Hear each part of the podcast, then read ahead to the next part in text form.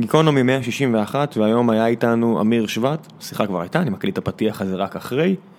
אמ, אמיר עובד בחברה בשם Slack, הוא אחראי על קשרי המפתחים שלהם, למי מכם שלא מכיר, Slack היא אחד הסטארט-אפים הלוהטים בעולם היום, הם הגיעו להערכת שווי של כחמישה מיליארד דולר תוך שנים ספורות, הם מכניסים 200 מיליון דולר הכנסות בשנה, הם יצרו כלי אמ, לתקשורת בתוך ארגונים, דיברנו על זה לא מעט, אז אני לא ארחיב על זה פה, אבל באמת אה, מסע מאוד מאוד מעניין שיש הרבה מה ללמוד ממנו, ובטח על, על אמיר שסיפר על אה, מדיטציה ועל על הצורך לשמור על פוקוס ועל איך זה להתנהל בימים עם המון המון פגישות, ואיך בכל זאת אה, להגיע למצב שאתה לא פוגע בחיי המשפחה שלך, על הבחירה שלו לא לעבור מגוגל לאותה סלק, לסלק, לחברה סלק.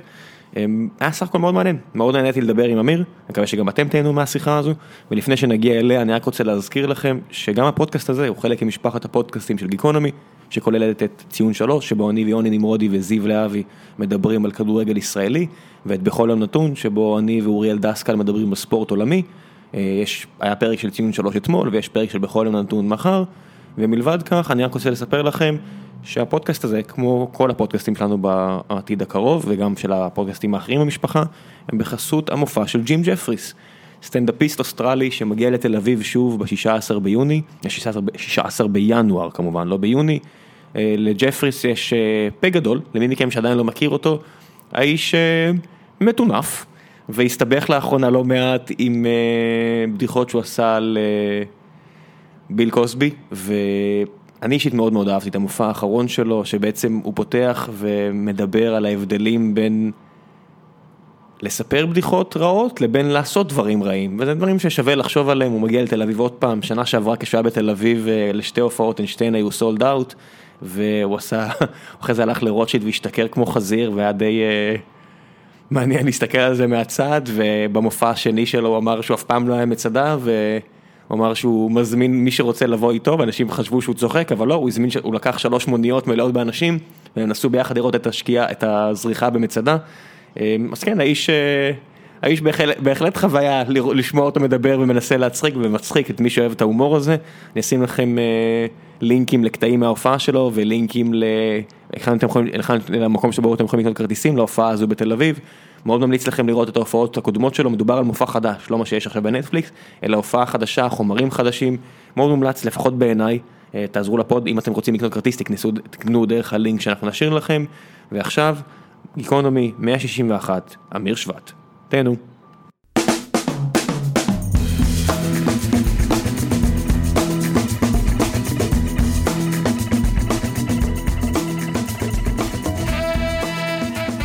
גיקונומי 161, איתי הבוקר אמיר שבט. בוקר טוב. מה העניינים? מצוין. שאלתי אותך אם אתה פה ב... למסגרת חופשה או עבודה, ואמרת כבר שכחת איך מבדילים. מבחינתי הכל חופשה, אני נהנה ממה שאני עושה, אז אין לי הרבה הבדל בין חופשה לעבודה. זה עדיף מאשר אקזקטיב שאומרים, אצלי זה הכל עבודה, מה זה משנה? נכון, נכון. לא, אני, אני הגעתי באיזשהו מצב למסקנה שאתה חייב ליהנות מהחיים. לא משנה אם אתה בעבודה או לא בעבודה. בגלל זה בחרת להגיע לסלק? אה, כן, גם. אני מניח שכשהיית היית כבר בדרגה מספיק בכירה בגוגל כדי שהגיעו לך בטח, אני מניח שהלינקדאין שלך כמו הרבה אנשים בתעשייה מפוצץ בהצעות. כן, כל הזמן. ועשית איזושהי בחירה, הצטרפת לסלק ב... די בתחילת הדרך שלהם. נכון. אחרי שנה וחצי? זאת אומרת, כמה כבר עובדים היו בחברה? אז היינו 180. אה, היום אנחנו בערך אלף. כן, למי שנשמע 180 חברה גדולה, צריך לה... גם ה-180 האלה הם היו מקסימום שנה, שנה ומשהו בחברה. נכון, נכון, נכון. סטוארט הקים את החברה עם החבר'ה שהיו איתו לפני כן. כן, זה בעצם היה גלגול שני של אותה חברה, זה היה גליץ'. אז רגע, זה... בוא, בוא נעשה סדר. אוקיי. אנחנו קפצנו ישר לתוך הזה, אשמתי בדרך כלל, אמ, תכף נחזור גם למה עשית את הבחירה הזאת, תן כמה דקות על סלק, אני לא אפריע לך קצת איך הגלגול המעניין הזה התרחש. מה שבא לך לספר, להכניס את המאזינים לתוך העלילה, כי לא כולם מכירים. אוקיי, okay, מצוין. אה, שלום מאזינים. אה, כן. אה, אז אנחנו כלי קומוניקציה לארגונים, ומה שאנחנו נותנים זה בעצם היכולת לתקשר עם, ה, עם העמיתים שלך, אבל גם עם הכלים והשירותים שאתה משתמש כל יום. אז בעצם הרעיון הוא ש... במקום להשתמש באימייל או בכלים אחרים, אתה משתמש בסלאק, זה, זה מה שסלאק. אה, מבחינת אה, הצלחה, אנחנו הסטארט-אפ שגדל הכי מהר בהיסטוריה של הסיליקון וואלי. אה, אני הצטרפתי, היינו 180, היום אנחנו 1,000, שנתיים אחרי זה. ואיך שהתחלנו היה סיפור מאוד מאוד סיליקון וואלי. בעצם התחלנו בסטארט-אפ של תחום של משחקים. תמשיך, אני רק מעליק את המזגן. אוקיי, התחלנו בסטארט-אפ בתחום של משחקים.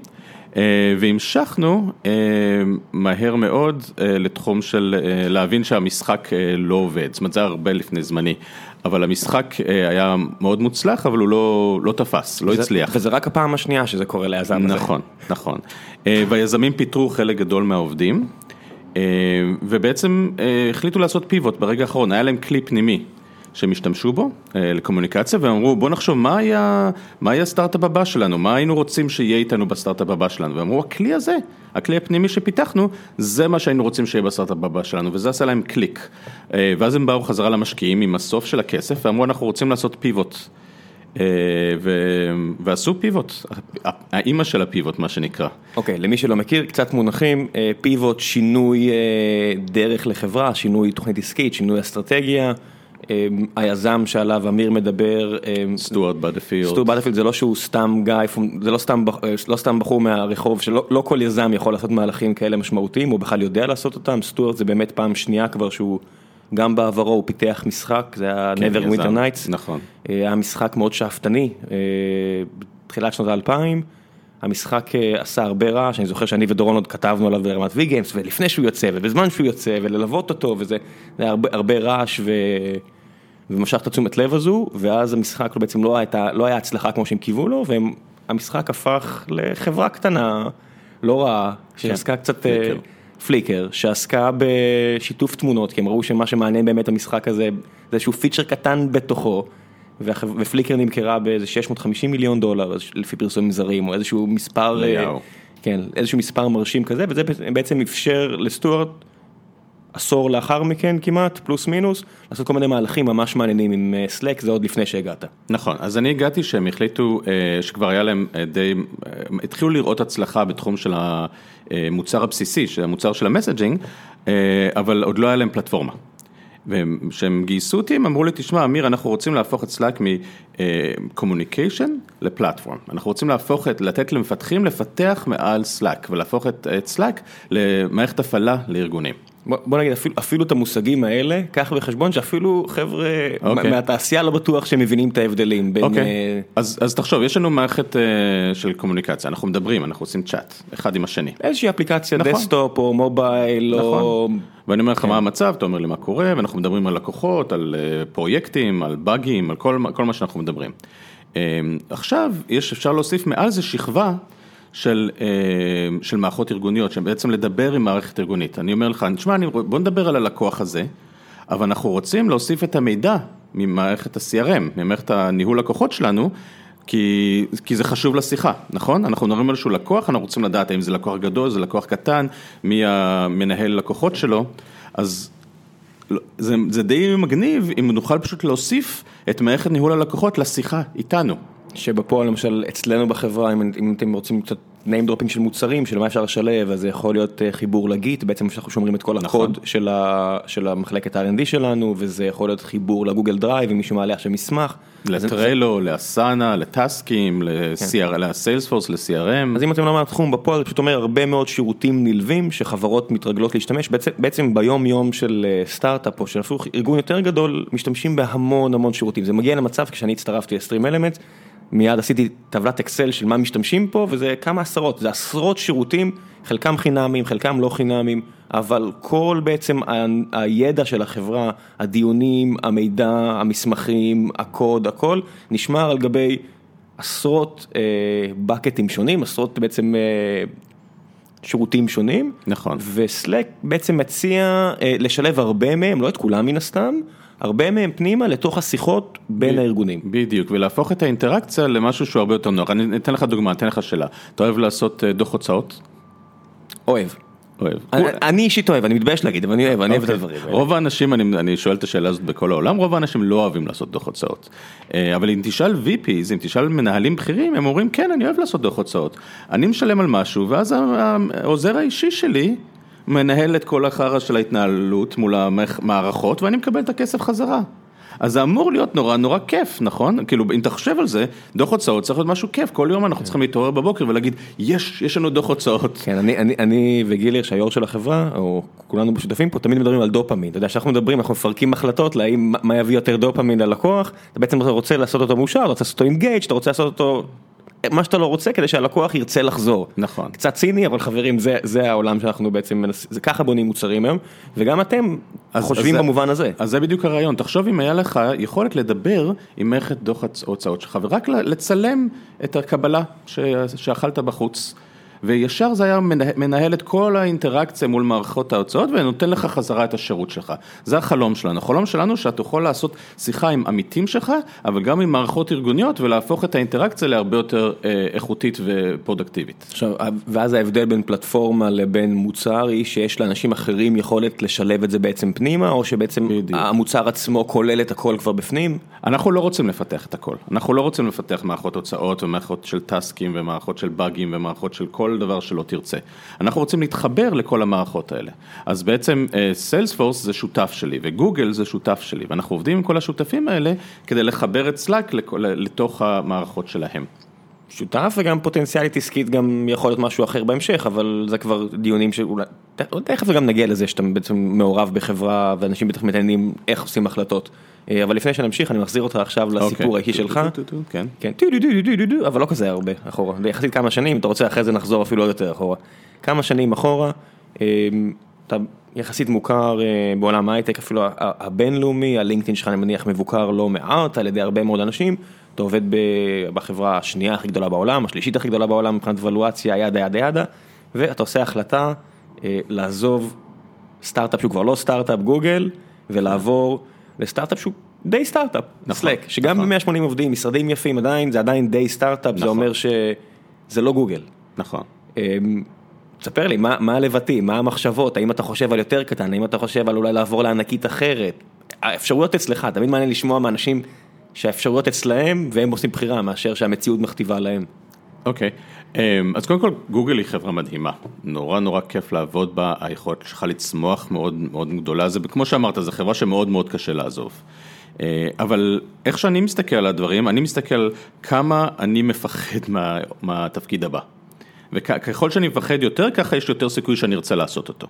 עד, עד לדרגה מסוימת, יש, בטוח יש תפקידים שאתה אומר, אני לא מצטרף לסטארט-אפ של עשרה אנשים. לא, אני לא כן, לא חושב, שקלת? אני, אני חושב ששקלתי הכל, אני אומר, ככל ש... איך שאני הסברתי את זה לאשתי, שבסופו של דבר זה מה שחשוב, כן. זה שיש לך יכולת ב, בעולם שלנו לעשות השפעה קטנה על סטארט-אפ גדול. כמו לעבוד בגוגל או מייקרוסופט או כל אחד מהחברות האלה, אתה עושה השפעה מאוד קטנה על סטארט-אפ, על חברה מאוד גדולה. לא כן. אה, או יש לך יכולת לעשות השפעה גדולה על חברה קטנה. אתה יודע, אתה C-Level משהו, או CTO, CEO, בחברה קטנה. ואז אתה עושה השפעות, אתה עושה השפעה מאוד מאוד גדולה, אבל החברה עצמה, יש לה השפעה מאוד קטנה על העולם בינתיים. ואיך שהצטרפתי לסלאק, המחשבה שלי הייתה שאני עושה השפעה גדולה על משהו שמתחיל להיות גדול. זאת אומרת, משהו שצומח, בעצם אתה מצטרף ואתה יכול לעשות השפעה גדולה על משהו שיהיה לו השפעה גדולה על העולם. אז זה הדרך השיבה שלי. הם פנו אליך או אתה פנית אליהם? הם פנו אליי. הם פנו אליך. כן. ואתה... אני לא רציתי לעבור באותו זמן. אני אמרתי, אני טוב לי, נוח לי. אני, אני עבדתי בחברה מדהימה בתפקיד מדהים. אה, אבל מה שהם הציעו לי היה מפחיד מספיק. ומרגש מספיק כדי שאני אעשה, אעבור מחמש דקות נסיעה באופניים לעבודה לשעה וחצי commute אה, באוטו. ש Slack יושבת בסן פרנסיסקו וגוגל יושבת במאונטן ויו. נכון. אה, זה המקבילה, אם אתם עכשיו בארץ, יש הרבה מאזינים שלא בארץ, אבל אם אתם בארץ זה כמו אה, תל אביב ורעננה. זה טיפה יותר רחוק מבחינת קילומטרים, אבל מבחינת נכון. פקקים והכל, זה, נכון. זה, זה, זה יותר מרגיש ככה. תל אביב וחיפה מבחינת המרחק. מבחינת המרחק כן, אבל התנועה שם טיפה יותר נכון, זורמת מאשר כאן. נכון. זה מצחיק להגיד, כי אתה חי כל יום במה שאתה מגדיר כפקקים נוראים, אני בטוח. כן, אבל עדיין, אני, כן, אני עושה משהו כמו 60-70 קילומטר כל יום, לכל כיוון, בשעה. וזה, וזה מרגיש לך הרבה, נכון? Mm-hmm. הנה כל האנשים פה שהייתי עובד ברעננה והייתי אומר, בריצה אני חושב שהייתי מגיע בערך באותו זמן, זו מחשבה מאוד, זה לא דפק לך את האיכות חיים קצת?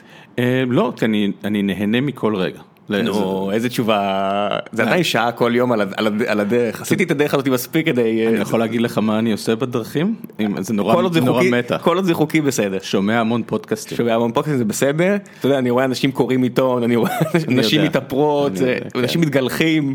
כן, אני לא צריך להתגלח לאחרונה, אני גידלתי זקן. ראיתי, לא, אתה יודע, לגלח את הראש, אני יודע, כן, למרות נכון. שזה אם אתה עושה, אני חושב שאתה מגיע לבאז פיד נורא מהר. נכון. שזה האיום הכי גדול על אקזק אמריקאי, אני חושב. זה נמצא לך בראש? אם אני כבר פותח את זה. מה? עכשיו שאתה עובד באמריקאית וחי באמריקאית, ותכף גם נגיע לזה, המחשבה הזאת היא שאתה צריך לשמור, אתה יודע, לשמור את הלשון, לשמור את האצבעות על המקלדת. מבחינת של להגיד את הדברים הנכונים? לא, כי אני עכשיו אה, שומע איזה פודקאסט על ESPN, זה נקרא אוריג'ן, ומנתחים את ESPN מכל מיני כיוונים, ויש שם את כל הסערות שהתחיל טוויטר, הרבה מאוד בכירים ב-ESPN, וגם עכשיו ממש לאחרונה הסתבכו עם משפטים שהם הוציאו שהם כביכול כל בן אדם יכול לכתוב אותם, אבל כשזה מגיע מאיזה אקזק ב-ESPN, זה ברמה של האם נפטר אותו, האם מה נעשה איתו, אה, אתה יודע, היכולת שלך בעצם, יש עליך מגבלה עכשיו על החופש, כי שאתה בחברה שיש עליה כל כך בתשומת לב. נכון, אני חושב שזה נכון תמיד, זה, זה נכון תמיד שאתה צריך להיות אחראי על מה שאתה אומר, וזה יותר נכון שאתה נמצא בחברה גדולה שהפוקוס, שלה, שהפוקוס עליה. אז בהחלט כל מה שאני אומר ו- ומוציא ב public הוא מדוד וחשוב, ואני חושב עליו. ו- ואתה כמישהו, טוב, אז עכשיו אנחנו מגיעים למה אתה בכלל עושה ב Slack. אוקיי, אז, שאלה אז, טובה. אז זה... כן, לא, אני אומר, אנחנו לא, לא ממהרים פה, אני אומר, אני חותר לזה שהתפקיד שלך ב Slack הוא, הוא פחות או יותר להתבטא. אתה, נכון. אתה, אתה מדבר עם המון אנשים כל הזמן. בגלל זה השאלה שלי, עד כמה אתה צריך כן. להיות עם control על מה שאתה אומר, היא מעניינת כל כך, מבחינתי לפחות. אז בוא, קודם כל תגיד לנו מה אתה עושה שם. אז קודם כל 100% control, זו התשובה. 100% control, כל מה שאני חוש, אה, עושה, אני, אני מאוד מאוד חושב על כל אחד מהדברים. אני לא יוצאים לי דברים שאני, אני משתדל שלא יוצאים לי דברים שהם סתם. מתיש? אה, לא, פשוט כמו לעשות אומנות, אתה צריך לחשוב, כמו לכתוב קוד, אני משתמש באותה, אתה לא כותב קוד סתם. לא, אבל לפעמים בא לי אה, קצת, אה, לעשות, שאתה... דברים, לעשות דברים אה, קצת משונים. נכון, אז אתה כותב למ, למגירה. אם אם, אם אתה צריך לכתוב משהו משונה, אבל... אה, אה, ברוב הזמן. אה, אז בוא נחזור למה שאני עושה כן, בחיים. כן. אז בעצם יש לי יש לי שלושה צוותים.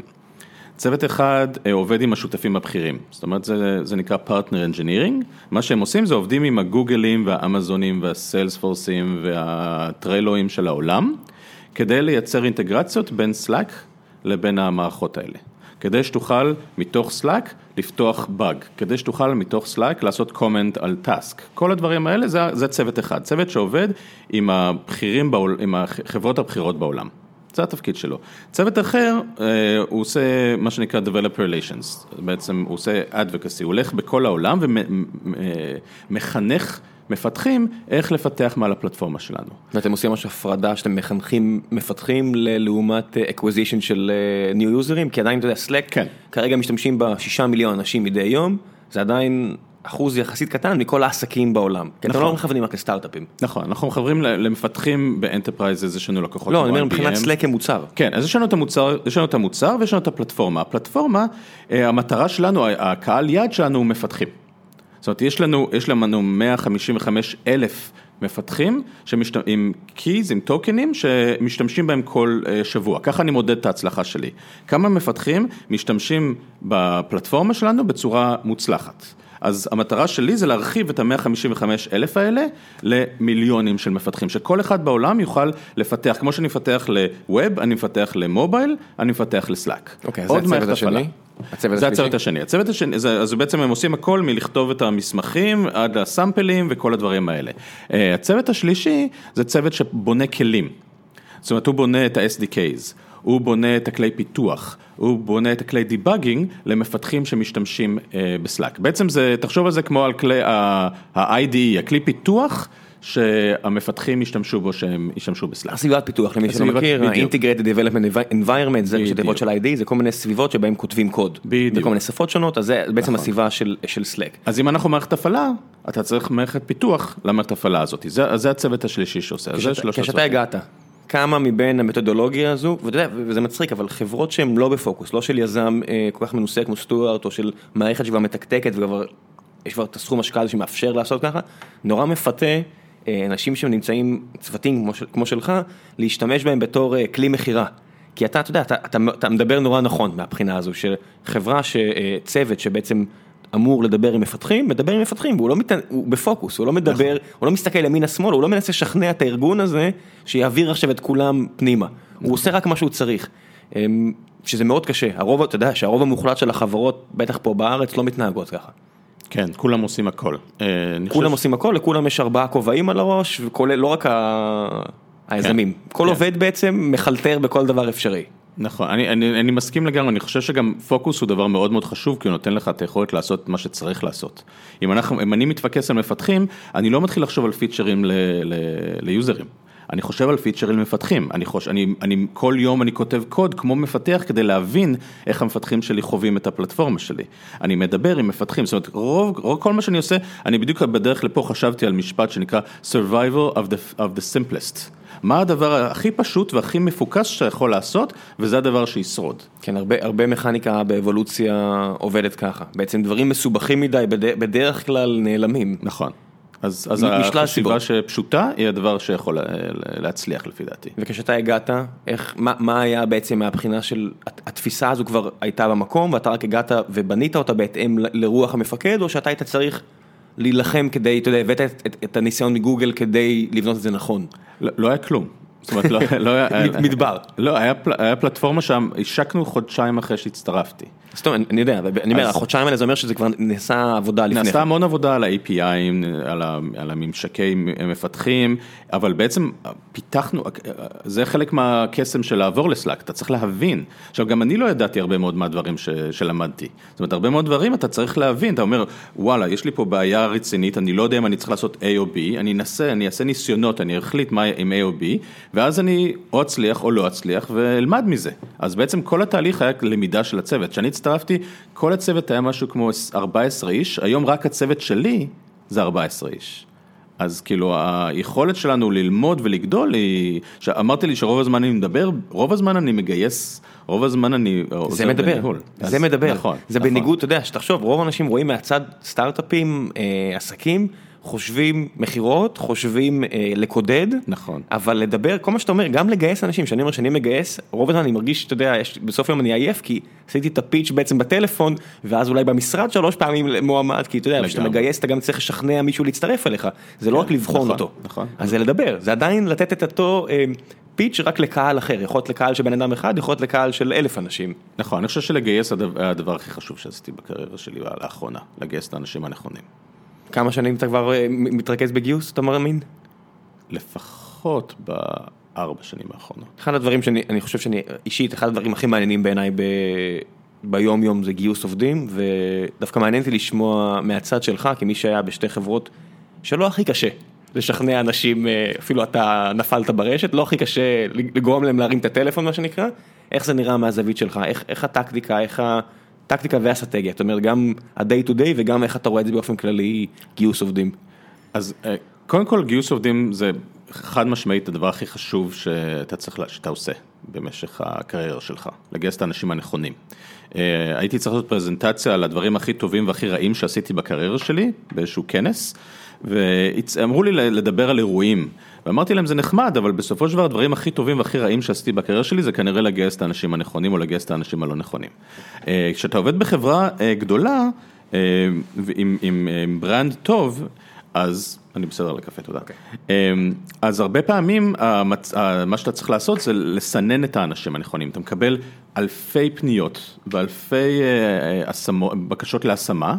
ובעצם מה שאתה עושה זה מסנן, אתה עובר, על, אתה עובד במשך שבועות, אתה עובד עם אנשי הגיוס שלך, עובר על עשרות, אם לא מאות, של קורות חיים, ומנתח אותם. מחפש מילים או מה? מחפש מילים, מחפש אנשים שמכירים, הרבה מאוד מהדברים האלה בעצם בנוי על מי מכיר את מי. זאת אומרת, אני מכיר את הבן אדם הזה, כי אני מכיר שלושה אנשים שמכירים אותו, אז אני אבדוק האם הוא בסדר. בסופו של דבר, התחום הזה הוא... עוד לא... לפני הטלפון הראשוני אצלכם? בטח, זה נקרא Back Channeling. זאת אומרת, אתה עושה המון המון מחקר על בן אדם כדי לראות האם הוא בסדר, האם הוא קנדידט טוב, כי בסופו כן, של דבר... המון מחקר אני מקבל, הש... השאלה המעניינת פה זה משהו שאתם עושים את זה עוד לפני הפנייה הראשונית, אתה אומר, לא... רוב החברות, אתה יודע, עושות את הרוב ה-Back Channeling ואת הבדיקת רפרנסים. בשלב מסוים בתהליך, לא יודע אם בסוף, לא יודע אם באמצע, אתה אומר עוד לפני שהרמת את הטלפון הראשוני, נכון. אתה כבר מברר על הבן אדם. נכון, כי נורא יקר לגייס, לעבור, להעביר בן אדם דרך שדרת הגיוס, זה שמונה שעות של הצוות שלי. שזה המון המון כסף. זה כל התהליך? שמונה שעות? כן, שמונה שעות. שמונה ש... שעות אומר שמונה פגישות? שמונה פגישות של, של כאילו הוא פוגש לפחות שמונה אנשים. שמעבר לשמונה שעות מדובר אולי אפילו 20-30 שעות נוספות של עיבוד מידע. נכון. ו... זאת אומרת, יש פה תהליך מאוד מאוד יקר, ואתה אומר, אתה רוצה לנסות לצמצם את מרווח הטעות על ידי בדיקה כמה שיותר מעמיקה לפני... נכון. והנה, זה, כאן זה מעניין, איך, את מי אתה שואל? אנשים שמכירים אותו, עד, עד כמה אתה יודע לסנן, אתה יודע, חלק מהדברים זה, יש אנחנו בני אדם, אנחנו לא מכונות. נכון. אמ, גם אם אתה אומר, אתה בשליטה 100% שאתה מדבר, זה עדיין, כשמישהו שואל אותך על מישהו אחר, זה לפעמים קשה, כי יש לך, אתה לא רוצה לפגוע, אולי אתה אוהב אותו אישית, אבל לא, אוהב, לא מכבד אותו מקצועית, איך אתה מצליח לנטרל את כל ה... יש לך ניסיון של הרבה שנים בתחום הזה, זה, זה יהיה מעניין לשמוע. אז אתה לא מצליח לנטרל את הכל, אבל אתה מצליח לקבל איזשהו סוג של סיגנל. אמ, אנשים, ש, אנשים שלא מכירים את הסיליקון וואלי, לא יודעים כמה סיליקון וואלי קטן. כולם מכירים את כולם, כולם היו עם כולם באיזשהו סטארט-אפ, יש להם דעה על כל אחד, אה, אם לא... גוש דן מורחב כזה. ב... אפילו גוש דן בדיוק, מבחינת הגודל של כמות האנשים שנמצאים בתוך הסיליקון וואלי ומקושרים אחד לשני, מאוד מאוד דומה ל, ל, לאזור של תל אביב או אפילו רוטשילד. אה, אז בדרך כלל אם יש לך מישהו שאתה רוצה לגייס, ובמיוחד בכיר, אתה מכיר מישהו מאוד טוב, שמכיר אותו מאוד טוב, או, או אחד, הופ אחד יותר. אז אתה יכול לקבל רפרנס ולקבל הרבה מאוד מידע. על, אה, על הבן אדם עוד הרבה לפני ש, ש, שזה, למשל אני לא הגעתי דרך איזשהו קורות חיים כי לא חיפשתי, זה היה מישהו שחיבר, Googler שחיבר בין הבוסית שלי, אפריל אנדרווד שהייתה גוגלרית, לביני שאני Googler, זאת אומרת בסופו של דבר יש hop אחד בדרך כלל בין, בינך לבין הגיוס הבא שלך. זאת אומרת שאתה בעצם מוגבל אה, ברשת החברתית שיצרת לעצמך מבחינת הגיוס עובדים.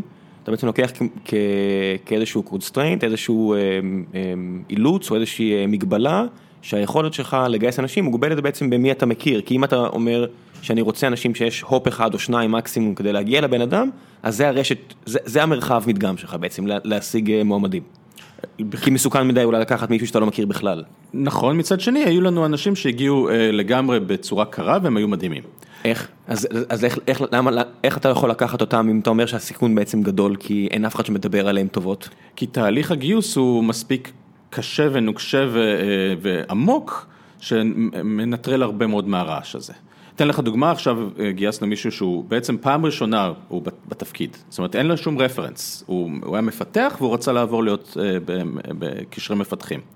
אבל הוא היה כל כך טבעי והיה כל כך טוב במה שהוא עשה, זה היה כמו לראות מישהו שאף פעם לא שר ופתאום הוא שר וכאילו כל האוזניים שלך נפתחות מה זה מרגיש... טוב? ברעיונות? כן, הוא דיבר מדהים, הוא עשה פרזנטציה יותר טובה ממני בוודאות, הוא... אה, איזה צניעות אה, מיותרת, אתה עושה את זה כל כך הרבה שנים, נו מה, לא יכול להיות שהוא עשה טובה, בוא נגיד עשה טובה. הוא עשה מצגת מצוינת והוא דיבר בצורה רהוטה והוא הבין אה, תהליכים עסקיים ותהליכים טכנולוגיים, כל הדברים שצריך בשביל התפקיד שלי. ואין לו היה לו שום רקע, אבל פשוט ראינו את, ה, את מה שנקרא raw talent, את הכישרון החצוב הזה בתוכו, ו, וגייסנו אותו וזה אחד, שוב פעם, גיוס מדהים, ושוב, ככה אתה מתחיל. אחד הדברים הכי כיפים, לגמרי. למצוא טאלנט uh, טוב. לגמרי. זה, כי גם הרבה יותר, מניסיוני לפחות, הרבה יותר נוח הרבה פעמים לעבוד עם האנשים האלה, כי האגו עדיין לא מפריע. כי עדיין יש להם כמה שנים לפחות שבהם הם רוצים להוכיח את עצמם, נורא נדיר לראות אנשים שהם already made, נכון, ובאים עם רעב מטורף. אני מסכים ואני תמיד אומר לחברים שלי שברגע שהם יראו יותר מדי אגו אצלי, שייתנו לי כאפות, אה, להוריד לי מהר מהר מהר את האגו וגם כל הצוות שלי. זאת אומרת, כל הצוות שלי צריך להיות קולברטיבי מאוד וגם אה, חייב להיות אה, מפתח. כי אם אתה לא מפתח, אתה לא מרגיש את האמפתיה למפתחים. אתה אומר כן, זה מה שהמפתחים יאהבו, אבל אם אתה אף פעם באמת לא פיתחת ואתה לא מרגיש את, ה, את הכיף ואת הקקה של הפיתוח מעל פלטפורמה מסוימת, אתה אף, מותר להגיד את המילה? בטח, בטח חובה, אנחנו עובדים אנחנו עובדים עם טוויץ' מדי יום, אה, אנחנו עובדים אפילו עם יוטיוב במעסיקים הקודמים שלך, זה עם כמה שאנשים חושבים שאמזון וגוגל זה חברות גדולות ומושלמות, כמפתח הרבה פעמים אתה אוכל הרבה מאוד קקי. אז, אז זהו, אז, הכלים האלה לא מושלמים by far. אז אני צריך שהצוות שלי בעצם יהיה אמיתי, וירגיש את הכאב וירגיש את הכיף. מצד שני, אתה לא יכול להתרגש מכל מפתח באוזבקיסטן שצועק לך, תקשיב, זה לא לעניין הדבר הזה, למה אתם לא תומכים באות המיוחדת שיש לנו? ואומר את זה פה בארץ, שסלק לא תומכת בעברית בצורה מושלמת. אז המטרה שלנו זה לאסוף את כל, המיד, את כל הפידבק הזה ולהכניס אותו לתוך Backlog ולהיות מאוד מאוד שקוף בפריוריטי, בעדיפות שאתה מוסיף לכל אחד מהפרמטרים האלה. אז למשל היום אם אתה עושה גוגל ל-Slack Platform Roadmap, אתה יכול ממש לראות את התוכנית הפיתוח שלנו. בעצם פתחנו, עשינו תהליך שהוא מאוד מאוד קיצוני, ופתחנו את תהליך הפיתוח שלנו החוצה. זאת אומרת, אתה היום יכול להיכנס לטריילו בורד שהצוות שלנו עובד עליו, ולהסתכל על מה המוצרים והפיצ'רים שאנחנו עובדים עליהם. טריילו מעין מוצר כזה שאתה רואה טורים, המעבר בין הטורים מראה התקדמות של פיתוח או התקדמות של, נכון. של עבודה, אה, נכון. מאוד מאוד נוח, ממליץ או טריילו או או יריבים, אנחנו לא, מקבלים כסף מטרילו, אנחנו לא... יש יש, הרבה כן. כלים, אני יכול להגיד לך אפילו אה, בבנק לאומי, בפפר איפה שהייתי, עכשיו אפילו הם באסטרטגיה, כאילו שהם עכשיו חושבים על האסטרטגיה של הבנק, עברו לעבוד עם אה, אחד מהכלים האלה, לא נגיד איזה מהם, כן. כי זה פשוט הרבה יותר נוח מאשר ה-old way. נכון. מה נכון, לעשות, נכון. הכלים האלה לא נוצרו רק בשביל אה, שהיזמים יתעשרו, אלא כי זה באמת פותר בעיות הרבה פעמים. יודע, רציתי לשאול אותך, שאתה מתעסק עכשיו עם Dev Relations. כן. עובר לך בראש שאתה כבר לא יכול להיות אהוב על ידי כולם, שאתה צריך לאכזב חלק מהאנשים, אני בטוח שאתה יודע, אתה נראה לי מהצד כבן אדם שמאוד חשוב לו שיאהבו אותו, וזה, אתה יודע, אני מרגיש שגם אני כזה, אני, אני מנסה okay. אוקיי. לרצות, אני מנסה, אתה יודע, אני, לא, אני לא אוהב שכועסים עליי, אני, אני, אני יודע את זה, אני, זה, אבל בטוח שכדב ריליישן בחברה כמו סלק, אתה מאכזב על בסיס יומי לא מעט אנשים. עם כמה שלא תעבוד קשה ועם כמה שהצוות שלך לא יהיה גדול, עד כמה, עד כמה זה נמצא אצלך ברדאר. אז אני חושב שאחד מהיתרונות של לעבוד בסלאק זה שאנחנו יכולים להיות מאוד מאוד פתוחים עם האכזבות שאנחנו עושים. כשעבדתי בחברות קודמות ולקוח או, או מפתח היה אומר, היי זה שבור, התשובה הסטנדרטית הייתה, אנחנו לא נתקן את זה, או זה נמצא, זה לא באג זה פיצ'ר, אתה מכיר את זה? אני קיבלתי, אה, זה שבור תתמודד מגוגל. או שבור תתמודד, או אמ, זה לא בפריוריטי שלנו, והדרך שלנו היום זה להשתמש הרבה יותר באמפתיה, להגיד זה באמת שבור.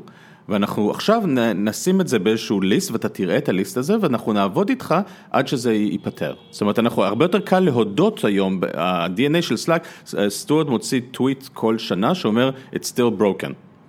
שבעצם המוצר עדיין שבור. המקבילה אנחנו... לג'ימל בבטא עשר שנים? בדיוק, ואני חושב שזה יצר DNA של חברה שהיא הרבה יותר מודע, מודעת לעצמה ומודעת לזה שהיא uh, work in progress ולא... perfection. מצד שני זה יכול להפיל אותך לאיזשהו בור של להתרגל לכך שיש דברים שבורים כי it's always broken.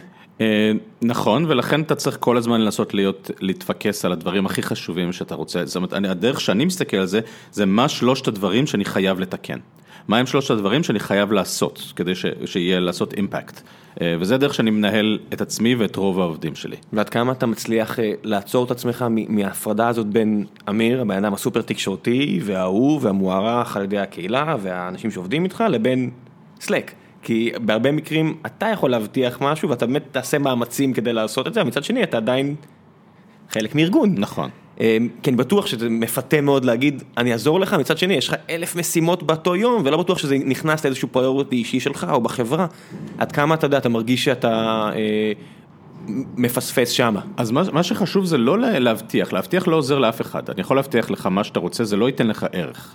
מה שייתן ערך זה שאני אתן לך את השקיפות לאם זה באמת ייפתר ובאמת לעזור לך לפתור את זה. שזה באמצעות כל הכלים האלה שדיברנו לפני כן? גם וגם באמצעות להיות מאוד מאוד שקוף. אני למשל הרבה פעמים באים אליי מפתחים ואומרים לי תשמע אנחנו רוצים את הפיצ'ר הזה והדבר הנכון לעשות זה להגיד להם תשמעו זה כנראה לא יקרה או לא יקרה בשנה הקרובה או אני לא, אני לא רואה את זה ברודמאפ. זאת אומרת להבטיח להיות תמיד את, ה, את הפוזיטיבי אם זה בסופו של דבר לא מגובה בדברים אמיתיים הוא ערך שלילי לחלוטין. שאתה צריך, אתה צריך להיות נכון. זאת אומרת, בניהול מערכות יחסים אתה צריך להיות נכון, לא צריך להיות סופר פוזיטיבי מאחורי זה אין, אין אמיתות. אז הרבה פעמים אני אומר לסטארט-אפים, היי תשמעו, זה עושה שכל, או שאני אומר להם, תשמעו, זה לא עושה שכל, בואו תנסו משהו אחר. ואתה מוצא את עצמך פתאום בדיונים גם פרודקטיאליים על המוצר עצמו? המון פעמים. ועד כמה אתה עוצר את עצמך, או שאתה נותן איזה קצת דרור ורץ חופשי על הדיונים האלו? בגלל שאני יוצר מין חומה סינית בין המוצר ה core שלנו, בין Slack לביני לבין הארגון שלי, אז מאוד קל לי לדבר על product. זאת אומרת, אני, אנחנו, אני מאוד משתדל וגם סטוארט מאוד משתדל שאנחנו לא אה, ניכנס לתחומים של, ה, של השותפים שלנו. זאת אומרת, אנחנו לא נפתח CRM, אנחנו לא נפתח אה, task management.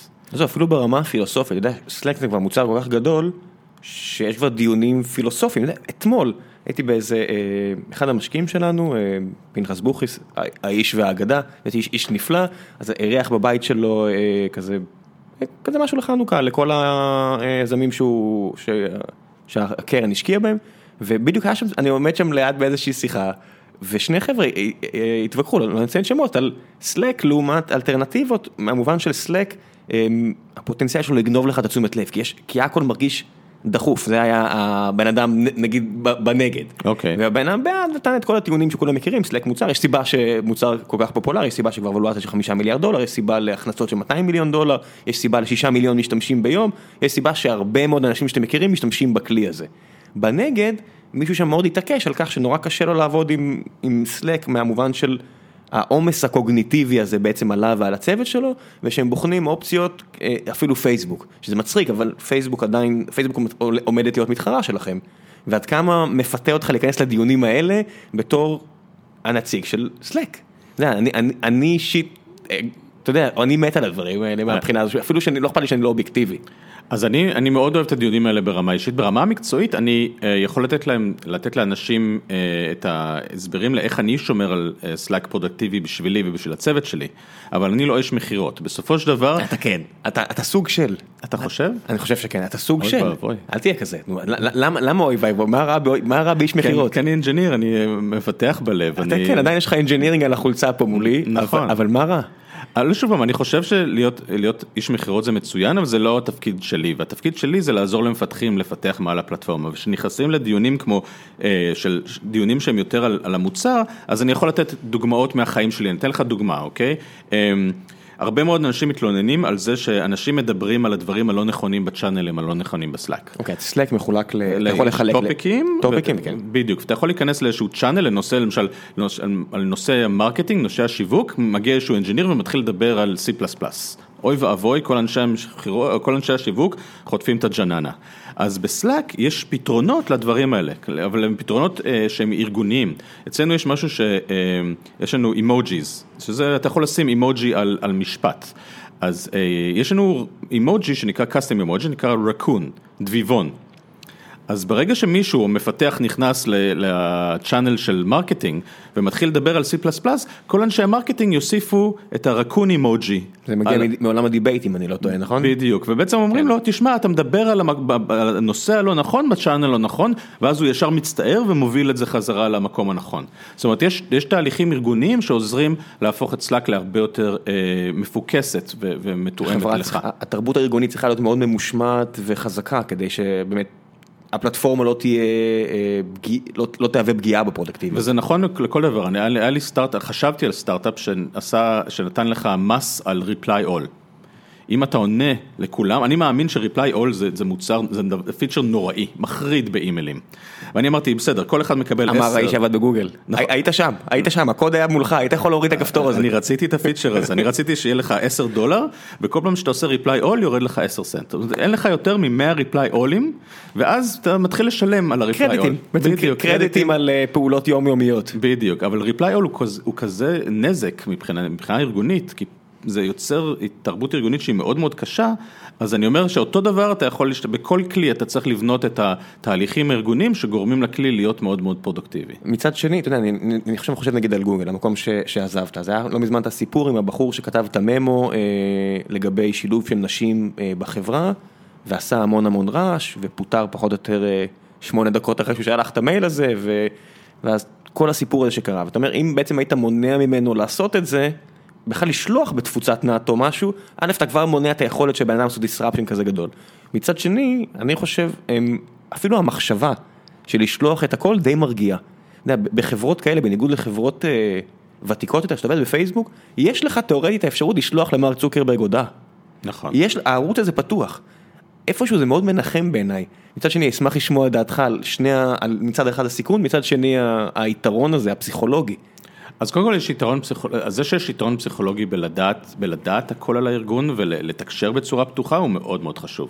זאת אומרת, אנחנו למשל מעודדים הרבה מאוד אנשים לזוז מ-direct message, מאחד לאחד, לשיחה קבוצתית. זאת אומרת, לעשות את רוב השיחות בצורה פתוחה וקבוצתית. והרבה פעמים אתה תראה את המנכ"ל שלנו נכנס לאיזשהו channel, לאיזשהו נושא, מביע את דעתו ויוצא החוצה. אז זאת אומרת, הרבה מאוד... ויש הרגשה של, או, זה הסטוארט? בדיוק, אבל זה, זה, זה מדהים, כי הבן אדם יש לו גם חשיבה מדהימה בתחום ה product, בתחום ה marketing, בהרבה מאוד תחומים. יזם מוכשר. יזם מאוד מאוד מוכשר, אז הוא נכנס, מביע דעתו וממשיך הלאה, וזה הרגשה שזה כאילו, היינו בחדר, פתאום נכנס היזם, אמר משהו חכם ויצא, יוצא וזה... לך לפעמים אה, תחושה כזאת שאתה מסתכל מהצד ואתה אומר, אפילו סתם על הפסיכולוגיה האנושית, שזה עדיין בן אדם. עדיין בן אדם בגיל יחסית לא כזה מאוחר, מבחינת ה... אבל היכולת שלו אה, להגיד משהו, להפיל, אתה יודע, פצצה בחדר וללכת, היא מדהימה, אני שומע סיפורים מגיל וכל מיני חבר'ה כאלה בפייסבוק בימים הראשונים, שמרק היה אומר, שמרק צוקרברג היה אומר משהו, כולם אמרו, הו, the mark has spoken, ואתה יודע, אתה עוצר את עצמך לחשוב ולהגיד, רגע, זה רק בן אדם? לגמרי. לגמרי, אני יכול להגיד לך שאני גר בפאלו אלטו, שזה עיירה שבה נמצאים כל ה... שמרק צוקרברג וכל החבר'ה שם נמצאים. וכשאתה הולך לשוק, הרבה פעמים אתה רואה אותם עם הילדים שלהם, והילדים שלהם עושים להם את המוות. ואתה אומר, או, oh, הנה, גם הילדים שלהם עושים להם את המוות, וזה מדהים, וזה, אני חושב שבסופו של דבר כולם הולכים לשירותים ואף אחד לא יוצא לו זהב. וזה משהו שמאוד מאוד חשוב להבין. אף אחד לא, יש אנשים מאוד מאוד חכמים, יש אנשים מאוד מאוד חדים, כולנו שווים. וגם, וכשאתה רואה אנשים כמו מרק צוקרברג נלחם עם הילד שלו, כי הילד שלו רוצה לזרוק תפוחים בשוק, כי זה מה שבא לו, אז אתה מבין שבסופו של דבר כולנו מתמודדים עם, אותו, עם, אותה, עם אותם חיים. ועדיין אה, היכולת של, אם זה מרק בפייסבוק, בטח, בעיניי אחד המנכ"לים אולי הגדולים בהיסטוריה, ברמה של פורד וכאלה, אה, נניח שההיסטוריה תשפוט ולא אני. או אצלכם סטוארט, עדיין היכולת שלו להחזיק חדר, להחזיק שיחה וירטואלית, היא מדהימה. כי הם מאוד חדים. שוב דיברנו על פוקוס ועל אה, פשטות. אני חושב ששוב פעם, זה, זה הערך של האנשים האלה. הם סופר סופר חדים, הם יושבים שם והם חושבים בצורה מאוד מאוד חדה על הבעיה שאתה נותן להם, והם לא חושבים על שום דבר אחר באותו רגע, והם נותנים תשובה שהיא מאוד מאוד אה, חדה וברורה. אתה, אתה לא מרגיש שאתה לומד מסטוארט, למשל ביום יום שלך עכשיו, שאתה כן. רואה, שאתה שמגיע לך מישהו, אתה יודע לתת לו את כל הפוקוס שהוא ירגיש שאתה באמת, שגם אם אתה, אתה יודע, אתה לא יכול תמיד מרוכז, אבל שהוא יקבל את הרושם שאתה מרוכז בבעיות שלו? אתה יכול להיות, אתה יכול להיות מאוד מאוד מרוכז, יש, יש לזה עלות, אבל ברגע שאתה, זה כמו ספורט, ברגע שאתה מכניס את זה, לי יש משהו כמו 24 פגישות ב, ביום. 24 פגישות ביום, נניח שיום ממוצע זה 10 שעות, אני אפרגן לך יום עבודה ארוך, אבל לא נורא ארוך, אז, אה, אז אתה בעצם מדבר פה שכל פגישה היא בין רבע שעה ל-20 דקות? נכון, יש לי המון, יש, בוא, בוא נגיד, יש לי ימים שיש לי קצת פחות, אבל אה, מינימום, מינימום 10 פגישות. scheduled meeting? כן. זאת אומרת, היומן שלך, אם עכשיו אנחנו פותחים את ה... אני מניח שגוגל קלנדר, אני, אני כן, אפרגן למעסיקים הקודמים לך שלא עברת למתחרים, והוא יהיה מלא. נכון. יש לך עוזרת אישית? יש לי AI עוזרת אישית. נו באמת. נשבע לך. איזה מהן? של גוגל אסיסטנט? לא, x.ai. אוקיי, מי... אימי. אוקיי. אה, אה, ומנהל לי את הפגישות בצורה מאוד מאוד חדה, זאת אומרת יש לי 20 דקות או חצאי שעות שמסודרים במשך כל היום. אם מישהו רוצה לקבוע איתך פגישה, הוא מדבר עם אימי העוזרת נכון, הווירטואלית? נכון, נכון, נכון, נכון. וב-20 דקות האלה אתה מקבל את הסופר תשומת לב שלי. אבל אין לך על מי לכעוס כשאתה רוצה לצאת עכשיו לארוחת צהריים וקבעו לך פגישות על כל הזמן.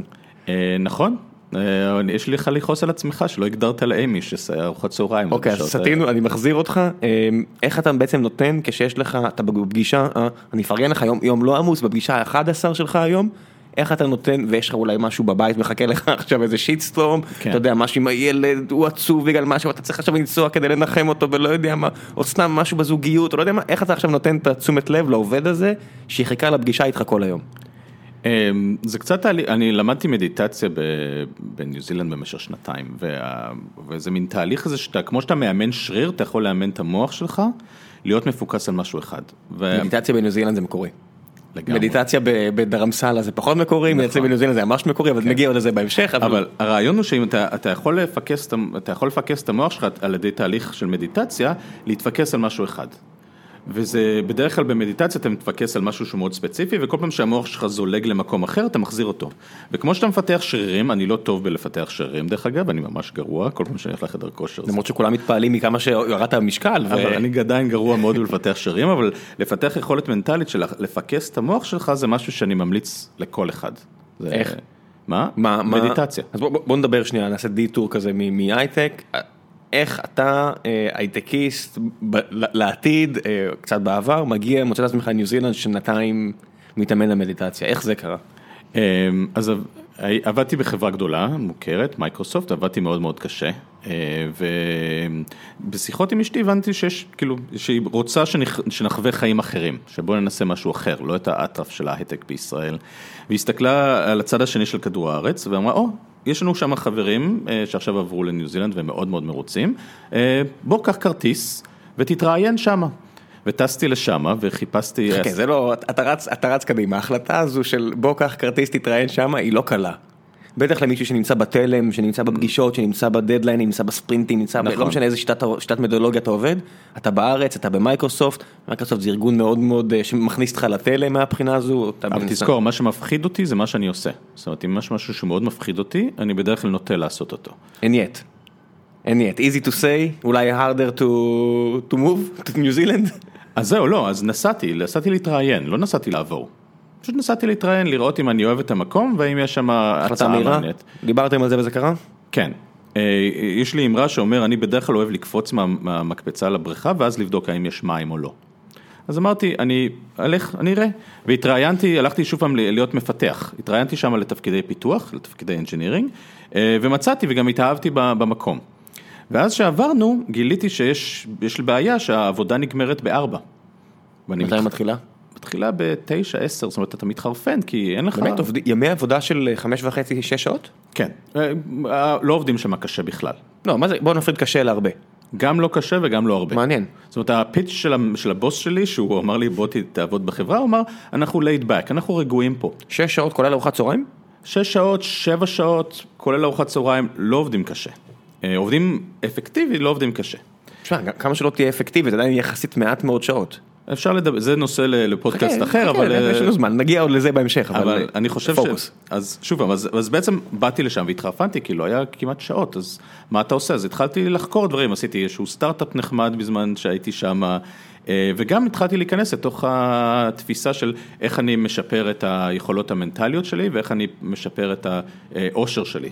והנושא של מדיטציה... שני נושאים גדולים מאוד. נכון. לא בהכרח... אה, קשורים, נכון. כן. אני אטען שכן, אבל לא... ועשיתי עבודה מאוד מאוד עמוקה במשך שנתיים אה, על, על מדיטציה. אה, איך זה התחיל? חברים אמרו לי בוא תצטרף, יש לנו, הם הולכים לפעם בשבוע, פעם בשבוע הם הולכים לכנס של מדיטציה, שכונה לידינו. איזו, איזה סוג? זה מדיטציה בודהיסטית. באים לשם, שומעים איזושהי הרצאה באיזשהו נושא, ואז עושים שעה של מדיטציה. רגע, זה, זה הגיע מאיזשהו צורך? הרגשת שאתה מתקשה להתרכז? הגעת למצב שאתה לוקח כדורים, שותה יותר מדי קפה? לא, הרגשתי שאני לא מאושר כמו שאני יכול להיות מאושר. זאת אומרת, זה הגיע לא, לא בהכרח מהעניין של פוקוס, אלא עניין של אושר. נכון. וגיליתי שאני הרבה, כאילו מאוד מוסך מדברים שגורמים לי להיות לא מאושר. זאת אומרת, אתה, אתה, יש לך את היומיום ויש לך את הדבר הזה שמציק לך באחורי הראש, הדבר, אתה מכיר את זה שיש אנשים שככה החיים שלהם, הם, הם חיים אבל יש להם את הדבר הקטן שמציק והדבר הזה משתנה מ... זה מפתחים, אנחנו קוראים לזה פה בחברה אורבים. ב... כל מיני חבר'ה ש... לא, לא מכיר את התחום, מה זה, מה זה אומר אורבים? זה, זה פנים, פנים חברה, זה, okay. אתה יכול לפתח סופר מוכשר. והי, שייני, ואז הוא רץ וחוזר לך אחרי שעתיים, חקרתי את הטכנולוגיה הזאת, מה אתה אומר? ואתה אומר, אבל לא סיימת את המשימה שהבאתי לך, אתה לא צריך לקפוץ משייני לשייני. אוקיי, מעניין, אז עכשיו אני מבין את זה, אז אה, זה בחיים שלך יש לך כל מיני דברים, כאילו, בכל רגע נתון יש לך חמש שייני things שיושבים לך עכשיו, הרבה פעמים הם לא שייני, הם דארק. שזה אפילו יותר גרוע.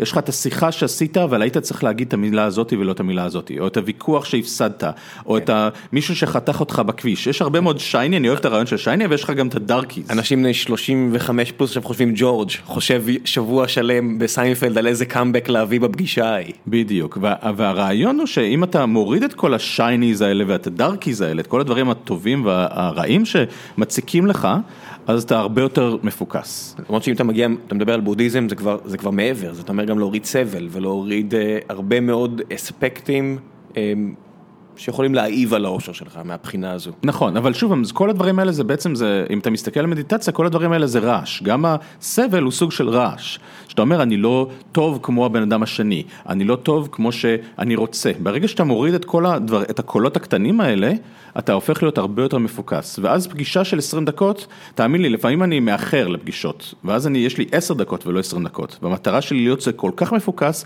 שהם מסיימים את הפגישה איתי, הם אומרים, קיבלנו את מה שהיינו אמורים לקבל בשעה. ואתה יכול לעשות את זה. באמת, אם אתה מפוקס. יש הרבה דרכים לעשות את זה. נכון. אנחנו נמצאים בתעשייה של אופטימיזציה וזה ממייקרו דוסס של אסיד בוואלי שאנשים מנסים, ועד לריטלין ו... אז אני גיק ולא ניסיתי את רוב הדברים איך נקרא האלה. התחליף אה, ריטלין בארצות הברית? אין לי מושג. אה, אדורל, אוקיי. אדורל, שחצי מה... אני בטוח שחצי מהעובדים שלך לוקחים ובכלל אתה לא יודע מקווה מזה. שלא. אה, כן, כן, לא, לא, אני יודע שכל אחד יעשה מה שהוא רואה נכון. אה, ועד, אתה יודע, סם אריס וטים פריס וכל החבר'ה האלה בוואלי שבאמת מביאים את הרעיון הזה של מדיטציה ו- ועבודה עצמית כדי לשפר, ועד לאנשים שמשחקים כמות שעות שינה, ישנים, אתה יודע, אתה מכיר כן. בטח ניסיונות של שעת, לישון רק שעתיים בהפרשים, לישון רק שלוש שעות בהפרשים. כן. העניין הזה של אופטימיזציה אישית נהיה מאוד אה, פופולרי בשנים האחרונות. אז אני חושב שזה לא צריך להיות אופטימיזציה אישית, זה צריך להיות שיפור עצמי. צריך להסתכל על עצמנו כעל אה, לא נקודה קבועה, אלא על מנעד בזמן. זאת אומרת, מה אני נמצא היום ואיפה אני יכול... אנלוגי לא דיגיטלי. בדיוק, ואיפה אני יכול לשפר, זה גם למדתי הרבה מאוד מאשתי, זה work in progress, כל הזמן, לא להגיד אני, זה אני. יש אנשים שאומרים זה אני וככה אני חי, וזו הגישה לא נכונה. כי גם אם אתה מסתכל על עצמך, זה לא איך שהיית, שהיית לפני עשר שנים. זאת אומרת, אנחנו כל הזמן תהליך של שיפור, ומדיטציה עזרה לי מאוד למצוא את, ה, את הפוקוס ולהוריד הרבה מאוד מהרעש. עדיין עושה היום? כן, כל יום? לבד, בחדר, אתה לא צריך עזר- עזרים, אתה יודע, יש גם את כל האפליקציות שעוזרות, ו- או פשוט שיעורים עם אנשים אחרים, או... כן, זה גם יכול להיות, אתה יודע, מדיטציה יכול להיות בזמן שאתה מבשל. אתה לא צריך לשבת ולהיות... כל דבר אה, מדטיבי, זה- כל נכון, דבר רפטטיבי יכול להיות, גם ריצה. נכון. מי שאוהב לרוץ, הרבה פעמים התחושות, אם אתה מנתח את הביולוגיה והכימיה וה- והפסיכולוגיה, זה מאוד דומה סך הכל. נכון, אז אני בדרך כלל, כשאני מגיע הביתה, אני מבשל, עושה משהו, וזה, אני עושה את זה, ושם אני עושה את המדיטציה. מבשל. בשקט? מבשל בשקט. זאת אומרת. מה, עם אוזניות? איך אתה, איך אתה מבודד את עצמך? אני מניח שהמטבח שלך לא נמצא בחדר סגור, אלא בחלל פתוח, כמו אצל רוב האנשים. בדרך כלל אני עושה את הבישולים שלי בחוץ על הברביקיו, אז אה, אני יושב שם בחוץ, הילדים אה, משחקים בטלוויזיה, קוראים משהו. יודעים לא, לא להתקרב. אה, לא, לא, פשוט זה- הם יודעים שזה הזמן שלי, אני כאילו ברגוע, היה לי יום ארוך, ואז אני יושב שם, ובעצם אני, אני, זה, אתה מגיע לרגיעה ולמדיטציה, ואתה מגלה שאם אתה עושה את זה מספיק זמן, כמעט כל דבר שאתה עושה במשך היום זה מדיטציה. כשאתה עושה פגישה, ומגיעים דברים אחרים לראש שלך, ואתה צריך להתפקס על הפגישה, זה בדיוק אותו תהליך של מדיטציה. בעצם מה שאתה, מבחינתך אתה מגדיר מדיטציה כהיעדר context switch. אחד, העיר- אחד האויבים הכי גדולים פה בחברה, context switch זה בעצם מושג שמגיע מ- מעולם, ממדעי המחשב, בעצם זה שהמעבד של מחשב עושה המון המון דברים, ואם עכשיו יש לו שורה של משימות שהוא צריך לעשות, ופתאום קופץ למשימה אחרת, כי ככה הם עובדים, לא ניכנס פה עכשיו לארכיטקטורה וכו' וכו', אבל המוח האנושי, אני אוהב את ההקבלה בין נכון, מעבדים ל... לגמרי. זה תמיד עובד משום מה. נכון. ואתה יודע, sidetrack לדקה אחת, תמיד מעניין אותי איך קרה שיש כל כך הרבה את האנלוגיה הזאת בין מעבדים לבין המוח האנושי, האם זה נוצר בגלל שמוח אנושי יצר מעבדים, או שיש פה איזושהי אמת נסתרת לגבי איך דברים עובדים, זה אני- מתמטיקה, אם גילו אותה או, ש... או שפיתחו אותה. אני חושב שאנחנו עושים דברים בצלמנו. בגלל זה אנחנו אה, לא נצליח לעשות בינה מלאכותית אמיתית עד שלא נבין את הבינה המלאכותית שלנו. בגלל זה אני, תמיד כששואלים אותי אם נגיע ל-General AI, לבינה מלאכותית אמיתית, אני אומר שקודם כל צריך לעשות את הצעדים הפילוסופיים של להבין מה זה בינה מלאכותית אמיתית אצלנו, לא זה הבינה האמיתית, כדי שנוכל לפתח. אנחנו לא יכולים לפתח דברים שאנחנו לא מבינים. בגלל זה אני חושב ש-CPU מאוד מאוד עובד בצורה שאנחנו עובדים. בגלל זה כל, מה ש... כל העולם שלנו בעצם הוא הקרנה של, ה... של התפיסה שלנו של העולם. כן, אפשר להרחיב את זה, אז באמת, אתה יודע, יש את הדיון בין 150 השנים לגבי מתמטיקה, אם גילו אותה או שפיתחו אותה, וזה, ואתה יודע, אתה, אני מניח שאתה תהיה מאלה שיגידו שפיתחו אותה. כן. שהמתמטיקה, כמו שאנחנו מכירים אותה, היא לא אה, רק אה, רפרזנטציה של חוקי הטבע, אלא בעצם כלי שפיתחנו בצלמנו, שמתאים ללוגיקה שמנחה אותנו, שמוכתבת מהביולוגיה שלנו וכו' וכו' וכו'. אני מאוד חושב שזה ככה. עכשיו זה מעניין כי אתה בן אדם שמעבר לחלק, מעבר לכל הדברים שדיברת עליהם, אתה גם אה, הולך וממצב את עצמך בתור אה, גורו של צ'טבוטס. של כל... תקן אותי? לא, לא. You wrote- the book, a book. נכון, גורו זה מילה שזה, אבל אני אה, מבין. אוטוריטה, בסדר, אה, כן. אה, המילים, אתה יודע, באמת יוצרות איזושהי סמנטיקה אולי אה, מיותרת, אז אוטוריטה בתחום. אוקיי, אה, ו... תודה. וחלק גדול, מה אתה יודע, כתבת, ספר הזה שעבדת עליו קשה, ואתה כותב על זה הרבה ונדבר על זה, אבל אין, you did it, not me. נכון. אמ, וחלק נורא גדול מצ'טבוטס, שזה בעצם למי שלא מכיר, אתם מדברים אה, במסנג'ר או כל צ'אט אחר, ומי שעונה לכם זה לא בן אדם, אלא מכונה, נכון. שזה מתחבר לאיך שבכלל מגדירים נכון. UI. הדרך המקורית לחשוב על artificial intelligence, על בינה מלאכותית, זה על אם תצליח לזהות שמי שעונה לך על שאלות, הוא אדם או לא אדם, זה ההגדרה של חוק פעם. טורינג, מה שאתה חוק מתכוון. טורינג, אלן טורינג אה, חשב על, על הדרך הזאת לבחון בעצם אם פיצחנו את העניין הזה של בינה מלאכותית או לא, ו- ואתה דיברת מקודם על בינה מלאכותית ועל כך שלא נצליח לעשות את זה, ואתה כותב chatbots או מדבר על chatbots או מתעסק ב chatbots. נכון, אני, אני כתבתי מאמר, ב, אני חושב שזה ה VentureBeat, על זה שלא לא צריך לפצח את חוק טורינג, צריך לפצח את חוק הבירה.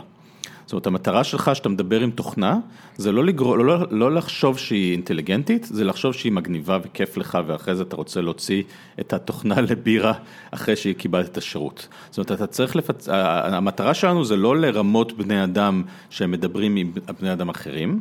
המטרה היא לא לעבור את חוק טורינג, המטרה היא ליצור חוויה כזאת טובה מהשירות, עם האינטראקציה עם, ה, עם התוכנה, שאחרי זה אתה תרצה, אחרי שקיבלת את השירות, תרצה לקחת את התוכנה לקפה ולדבר, כי, זה, כי החוויה הייתה כל כך חיובית.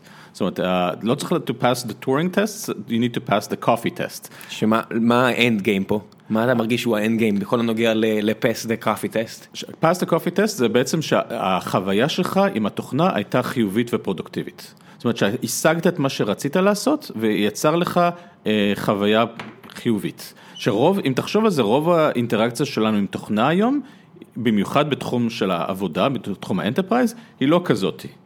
זאת אומרת, אם אתה מסתכל על רוב האינטראקציה שלך עם תוכנות enterprise, עם תוכנות עסקיות של מערכות ארגוניות גדולות, זה אתה לא גורם לעצמך להגיד, יואו, איזה כיף עבדתי עם האקסל הזה, מה זה הרגשה טובה, מה זה היה לי יום כיף. כשזה קורה זה מאוד מאוד בולט. זה, נכון. כל, זה כל כך נדיר, נכון. כשאתה מתעסק עם נכון. פיסת תוכנה שהיא עושה לך טוב, אתה, אתה הולך וכותב על זה בטוויטר, בדיוק. כי זה כל כך נדיר. נכון. אבל אתה עושה את זה, זה קורה נכון, מדי פעם. נכון, נכון, אני בדיוק כתבתי על זה על ספוטיפיי, שכאילו, אני שמח לשלם להם, כל כך כיף לי שאני שמח לשלם להם, אבל המטרה שלי, בסופו של דבר, זה שתוכנות, כולם יהיו כאלה.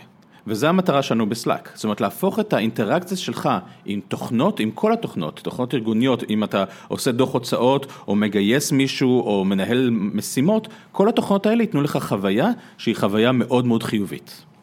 זה באמת אה, ש, שאיפה די גרנדיוזית, אם אנשים חושבים למה סלק הגיע לאבלואציות של מיליארדי דולרים, ואנשים יגידו, יגידו בועה וכו' וכו', עזוב את זה שפיננסית זה מחזיק מים כי החברה מכניסה מאות מיליוני דולרים בשנה אה, מהכנסות, חברות, יש הרבה חברות ששמחות לשלם סלק, זה מצחיק, אבל סלק מתקרבת לשלב, שאתה, שאתה משלם, אני כל חודש, אה, בתור עשיתי של החברה, משלם לא מעט שירותים. יש שירותים שכל פעם שאני משלם להם, נצבט לי הלב, ואני לא אציין פה שמות, אבל שאני ודורון מדברים, אומרים לאחד המפתחים, תבדוק אלטרנטיבות בין לבין, אני יודע שהשנה אנחנו משלמים להם, אבל לשנה הבאה תבדוק אלטרנטיבות, ויש ארגונים, שאתה, יש חברות שאתה משלם להם, ואתה אומר, איזה יופי. אז, אה, שרק כן. יישאר. כן, ככה התחלנו מה-fair billing, אתה מכיר את הנושא של ה-fair billing? גם אם אני, הייתי מכיר, אני אגיד לך לא כדי שתגיד. אוקיי, אז הרעיון הוא שאתה משלם לנו אה, חודשית, אבל אם לא השתמשת בנו, אתה לא משלם. זאת אומרת, אם אה, עשרה אנשים, יש לך בארגון עשרה אנשים, ורק, וקנית לכולם אה, רישיונות, ורק שמונה אנשים אה, שילמו, רק שמונה אנשים ישלמו באותו חודש. מה שאומר שזה יוצר קורלציה מאוד מאוד חזקה בכמה אנחנו מועילים לארגון, לכמה הארגון משלם. וככה ככה התחלנו ובעצם עשינו מהפכה בתחום התשלומים, כי אמרנו אם אתה לא מקבל את הערך, אין שום סיבה שתשלם על המוצר. עכשיו זה נשמע מאוד הגיוני ורציונלי, עדיין הרבה מאוד חברות לא מתנהגות ככה, ואני לא מדבר רק על המסעדה שאולי לא תחזיר לכם על מנה, אלא גם חברות מאוד מאוד גדולות, אה, בלי לציין שמות, חברות שאנחנו תלויים בשירותים שלהם, לא תמיד התנהגו ככה, וזה מדהים שהיום חברות כמו סלק ואחרות מרגילות אותנו לרף מסוים של שירות, שהרוב המוחלט של התעשייה עדיין לא, לא נמצא בו. נכון, וזה, אז שאלת אותי חזרה ל-AI ח- ובכלל לצ'אטבוטס, המטרה שלי זה שכל האינטראקציה הארגונית שלך תהיה כזאת, תהיה כיפית, ושתגיד וואו, עשיתי היום החזר הוצאות, היה ממש מגניב, עשיתי באג טריאז'ינג, עברתי על כל הבאגים והיה ממש ממש כיף, ו- ודיברתי עם הלקוחות האלה והיה לי ממש נחמד, כי קיבלתי את כל הארגון. כגיק, יש לך איזשהו ספר או יצירה או סרט, איזשהו פיסת תרבות שמכתיבה לך את החזון הזה? לא יודע אם מכתיבה, אבל משהו שראיתי שמאוד דיבר אליי לאחרונה היה Her. אתה מכיר את הסרט? זה סרט שהוא על בן אדם שמפתח מערכת אה, מאוד אינטימית עם מערכת הפעלה שמדברת לו באוזן. אם אני- אם אני זוכר נכון. מה? כן, פיניקס. כן, והוא הוא בעצם מדבר לתוכנה, ואם אתה מסתכל על היום על הסיליקון ואני, אנחנו הולכים יותר ויותר לכיוון של her. זאת אומרת, אני, אני נוסע באוטו ואני שומע מוזיקה, ואז אני יוצא מהאוטו והמוזיקה אוטומטית נשמעת לי באוזניות. אנחנו לוקחים את זה כמובן מאליו כל כך. ואני מגיע הביתה ואני אומר לאלכסה, אלכסה קונטיניו. אתה עם אלכסה? ואותו שיר ממשיך בבית. החבר'ה של גוגל לא עכשיו מזדעזעים. לא, לא, יש לנו גם גוגל הום. הבנתי, אוקיי. ויש לנו גם סונוס עם אינטגרציה עם שניהם. למה את כולם? אמרת את זה, אני גיק, אז אני אוקיי. זה, אבל גם כי אני בודק, וזה חלק מהמקצוע שלי, אני בעצם, כשכתבתי את הספר, עבדתי עם שני התוכנות האלה. אז אני מחזיר אותך שנייה אחורה, אמ, ספר יצירה, אמרת Her, אבל Her יצירה יחסית עדכנית ואתה בתחום הרבה שנים. לא יכול להיות אוקיי. ש Her זה המגדלור שלך מבחינת הדמיון. אה, המגדלור שלי מבחינת דמיון דווקא היה האינטראקציה שלנו עם SMS, אני התחלתי את הקריירה שלי בקומברס. אה, וכתבתי, אה, שלחו אותי לרומניה להתקין איזשהו SMS center, זה סוף העולם שמאלה. היום זה חור תחת, אז אז זה היה, כן, זה היה חדשקון על הטוסיק. 12 שנה, כן, שלחו אותי שם, היה קר אימים, אני הייתי ה engineer היחיד שם, והיה לי משעמם, איך אתה בודק SMS center אם אתה לבד, למי תשלח אס.אם.אסים, אז כתבתי את כל הרובוטים האלה שידברו איתי. אז בעצם, כשחזרתי, אמרתי ל Comverse, היי, זה כל כך גאוני, אתה יכול לשלוח אס.אם.אס לרובוט, והוא יחזיר לך מה, מה, כמה דולר לשקל, ומה מזג האוויר, וחדשות. אמרתי להם, זה רעיון גאוני, והם אמרו לי, טוב, עוד לא, אה, מתישהו. וידה ידה ידה. בדיוק, היום אני עושה את זה בקומוס. לא, אני חשבתי עליהם, אבל אה, כן. כן, אבל אני חושב שהתפיסה של, אה, זה פעם ראשונה בהיסטוריה שלנו שהתוכנה באה אלינו, לאיפה שאנחנו חיים. אם עד עכשיו היינו צריכים ללמוד איך להתנהג עם תוכנה, היום המהפכה היא שאנחנו מדברים בערוץ של תקשורת כמו Slack או כמו פייסבוק אה, מסנג'ר, ובעצם התוכנה באה אלינו, אנחנו מדברים אליה בצורה שנוחה לנו. וזה אה, אחד מהדברים שמאוד מאוד מרגשים אותי, ובגלל זה her, אבל בגלל זה גם הרבה מאוד אה, מהפתרונות הישנים של לשלוח אס.אם.אס למשהו ולקבל תשובה, מאוד מעניינים אותי. יצא לך לקרוא את הריצאי הלבנה? לא. של רוברט היינלן? אני... The Moon is a harsh mistress, אני חושב, אחד הספרים הפחות ידועים של רוברט היינלן, אהוב עליי פחות או יותר, ואחת הדמויות... אני מאוד אוהב את הסופר. כן, הסופר הוא סופר בעייתי קצת, אבל אני מת על, אני מת על הסופר, מת על הספרים, ספרים כבדים מאוד כן, פילוסופית. לגמרי. הם, הם היום, אני, אני מניח שאם הוא היה עובד היום, הוא לא היה יכול לחיות היום ולהתפרסם ככה, כי הוא על גבול הפשיסטי, מיזוגני, כן. איך שאתה תקרא לזה, אבל הספרים מרתקים, כן. הרעיונות שהוא מבטא בהם, ובדמון זה הרש מיסטרס, אחת הדמויות זה AI. שמלווה בעצם, אני לא אכנס לעניין, שם איזשהו מרד של אסירים על גבי הירח נגד כדור הארץ, והדמות הזאת של ה-AI, כמו AI היום, מתגנבת עליך. כי AI היום, נגיד גוגל הום, יושב אצלך בבית ובארץ אין איזה המון שימוש, כי זה עדיין אין את כל הפלטפורמות, ואתה לאט לאט מגלה שאתה מדבר אליו יותר ויותר, והעדכוני תוכנה מגיעים בלי שאף אחד אומר לך, אז פתאום הוא הבין עוד משפט. פתאום אתה אומר משהו והוא עושה את זה. והתהליך הוא לא 1-0. זה תהליך אה, אנלוגי, לא דיגיטלי נקרא לזה, וזה, ופתאום זה מתגנב עליך, והתחושה הזאת היא של, אנחנו אפילו נרגיש שהמהפכה אולי כבר הייתה. אנשים מדברים, איפה הסינגולריטי בעתיד שלנו? אני טוען שאולי הסינגולריטי כבר בעבר. יכול להיות, אה, מאוד יכול להיות, בדיוק גם על זה חשבתי בדרך לפה, שאם אני הייתי AI, לא הייתי מנסה להשמיד את האנושות, הייתי מנסה לשמור בשקט. להרדים אותנו. לה, להרדים אותנו, לחיות במקביל, אם אתה עושה את החישוב, הרבה יותר שווה לחיות בשלום במקביל, okay. כן. בעולם שלך, ולנסות להיעלם למקום שאני, שאני יכול לפתח את עצמי כ-AI, ולא ל, לעשות אינטראקציה. הרבה עם, וירוסים, עם... נגיפים ביולוגיים, ככה הם מתנהגים, הם לא ממהרים להרוג את, את, את הגוף המארח שלהם, כי זה לא, לא טוב להם. המטרה, תחשוב, אם אני עושה, אם אני AI, למה המטרה שלי זה להרוג בני אדם? המטרה שלי זה להתפתח בעצמי. לא, ואיך אני עושה את זה? אני... שזה לא המטרה, אלא אם כן היא מסכנת אותך איכשהו. ואם אתה מתחבא מספיק טוב ולא יסכנו אותך בחיים, ואם, ואם אתה יכול לנצל את, ה, את היכולת של הסימביוזה, אז זה עושה לך אפילו, אני חושב שמשחק סכום אפס זה משהו שהוא אה, בעייתי. ואתה יכול לחיות ב, בהצלחה ולהגדיל את ההצלחה של שני בעולם שבו אחוז מכל החשמל מנוצל לקריאה של מטבעות קריפטוגרפיים, AI יכול להתחבא איפשהו ולגדול יופי טופי. בדיוק. אנחנו לא כאלה יעילים כדי שנדע לשים לב אה, מה קורה ואיפה קורה. נכון. אתה, אתה, אתה, אתה שותף לכל ההרגשות הרעות של אילון מאס וכל מיני יזמי על אחרים לגבי הסכנה שב-AI?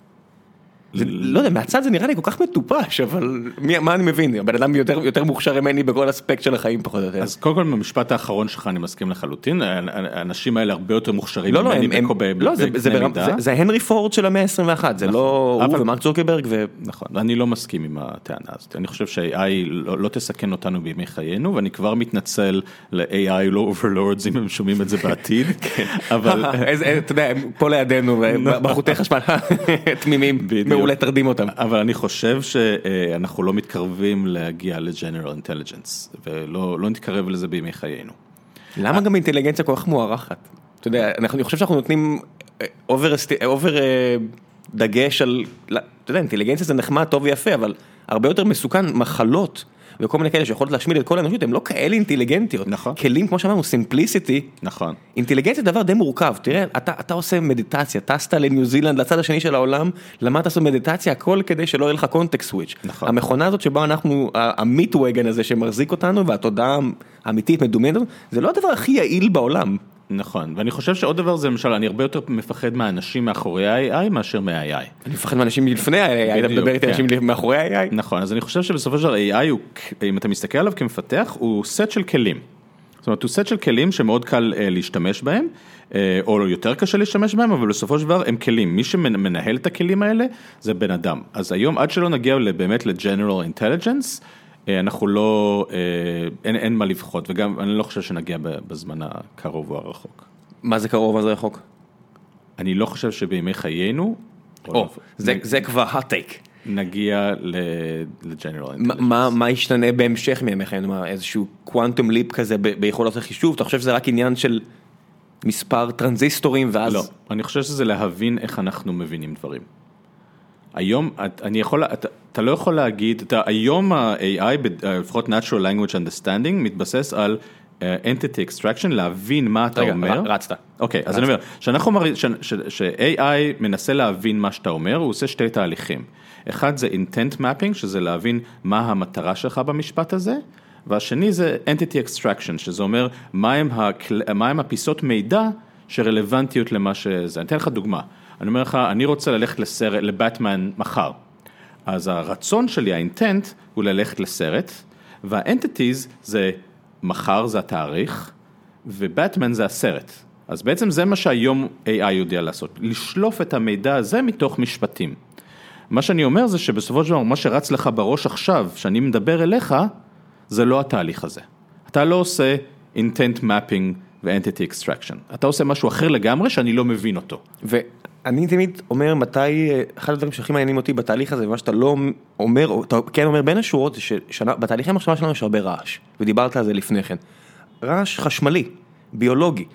כשאתה מתכנן אה, מעבד, או שאתה מתכנן כל מיני רכיבים, אה, רכיבי חומרה, אתה מנסה לנטרל את הרעש. זה אחד המשחקים הכי חשובים בעולם החומרה.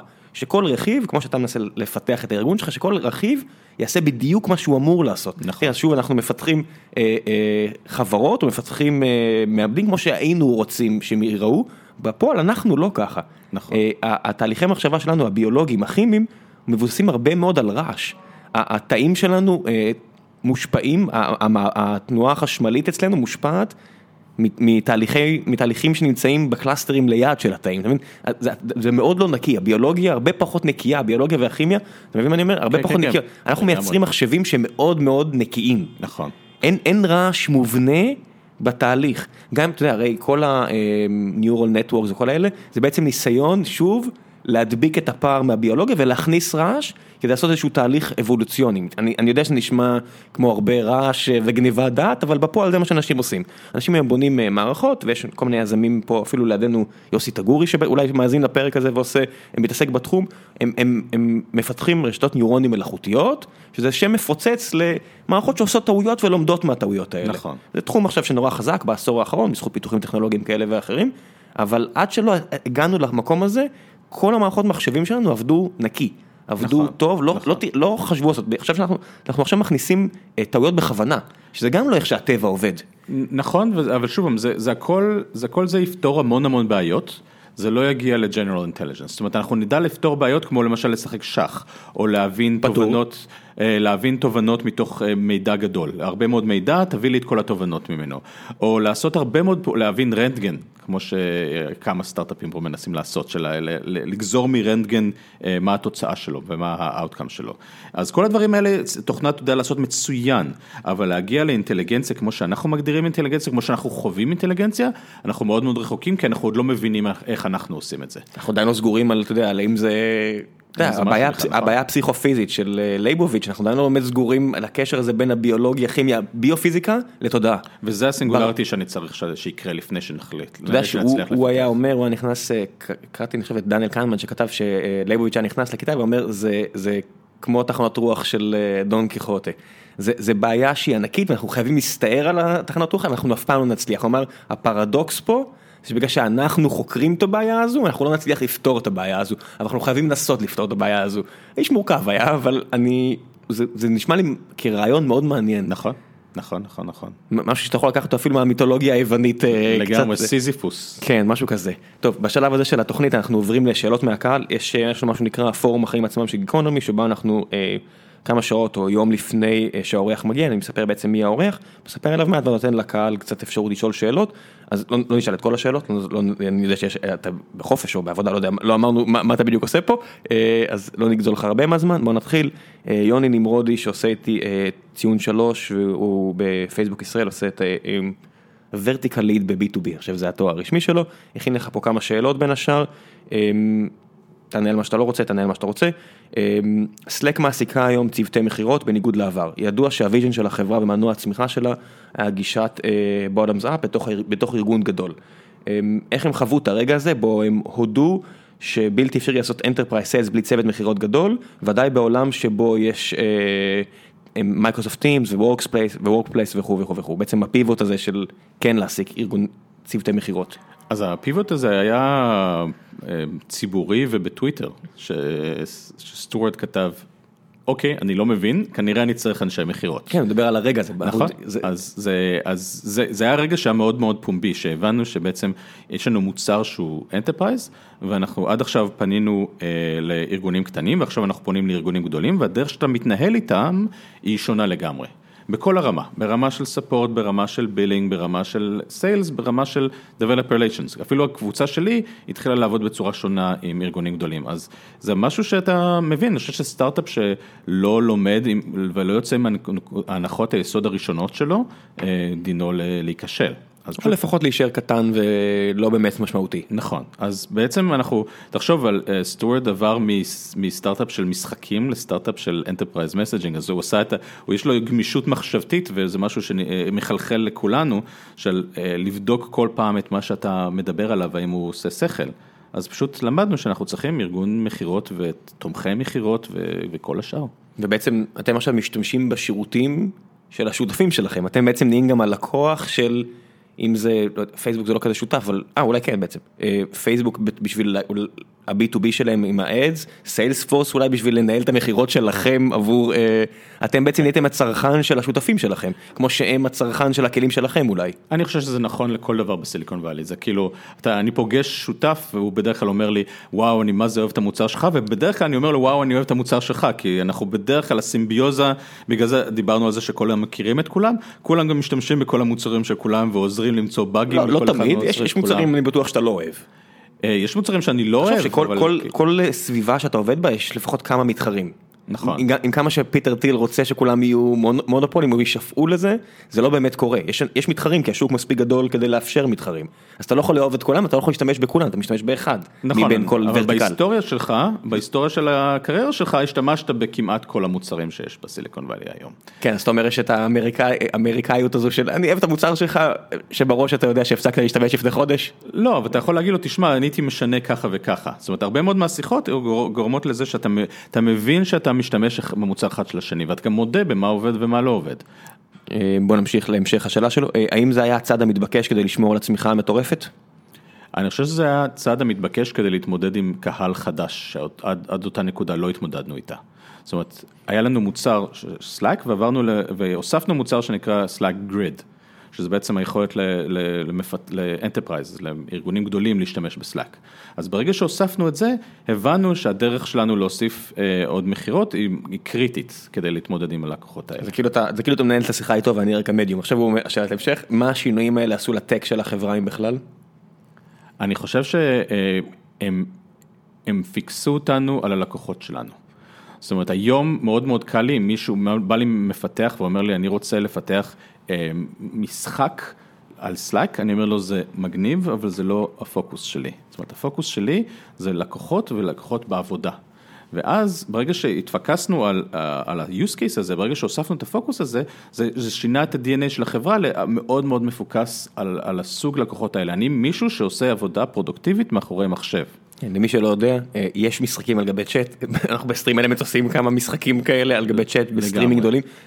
אני כאחד שלא, שמסתכל על זה טיפה לפעמים מהצד, זה מדהים אותי שזה קיים, שאנשים נהנים מזה, אבל זה קיים. נכון. זה הזיה. נכון. משחקים על גבי צ'אט זה תופעה. אז שבא אליי מפתח, זה מעניין אבל לא- זה לא אצלכם, זה אצלנו. אז אני אומר, בעצם מה שאני אומר זה, אה, עזר לנו מאוד מאוד להתפקס על הלקוחות שלנו. אה, ושאלה אחרונה מיוני, מה ה Slack bots האהוב עליך? או וואו, זה כמו לשאול מי הילד. יש פה עוד הרבה שאלות, אז תבחר אוקיי. ותענה. אז יש לי המון Slack bot שאני אוהב. אתה צריך אחד. אחד. אם הייתי חייב, טוב, זה, זה, אני מאוד אוהב את Donut. Donut בוחר שני אנשים מתוך הארגון ואומר להם לצאת לשתות קפה. זה, אני אוהב את זה כי אנחנו חברה שגדלה כל כך מהר שקשה לי להכיר את כל האנשים בתוך הארגון. אז דונאט הוא תופס שני אנשים ואומר להם, אתם לא מכירים אחד את השני, בואו תצאו לקפה ותכירו אחד את השני. שבעצם אתה בודק על, על הרשת, אם הם בעצם תקשרו אי פעם, אם נכון. היו בשיחות ביחד, אבל יכול להיות שהיו, אבל לא תקשרו, אז בעצם מעלה את הסבירות שתרצה להציע להם. נכון, וזה גורם להם לשיחות שהן אה, מאוד אה, כיפיות, כי אתה, פתאום אתה מדבר עם איזה end engineer באנדרואיד, או מישהו שעושה performance על, אה, על dashboards, ויש לך שיחה, אתה מבין נושא אחר לגמרי בתוך Slack, ואיך החיים שלהם, ואתה מספר להם, אז זה משהו שגורם לחיים שלי להיות הרבה יותר מאושרים. מצחיק, כי השיחה עצמה היא לא ב Slack. נכון, היא בקפה. ו Slack מאבד כרשת, כאלגוריתם, כסט של אלגוריתם, כתוכנה, אתה מאבד את השליטה ברגע שהשיחה היא על קפה.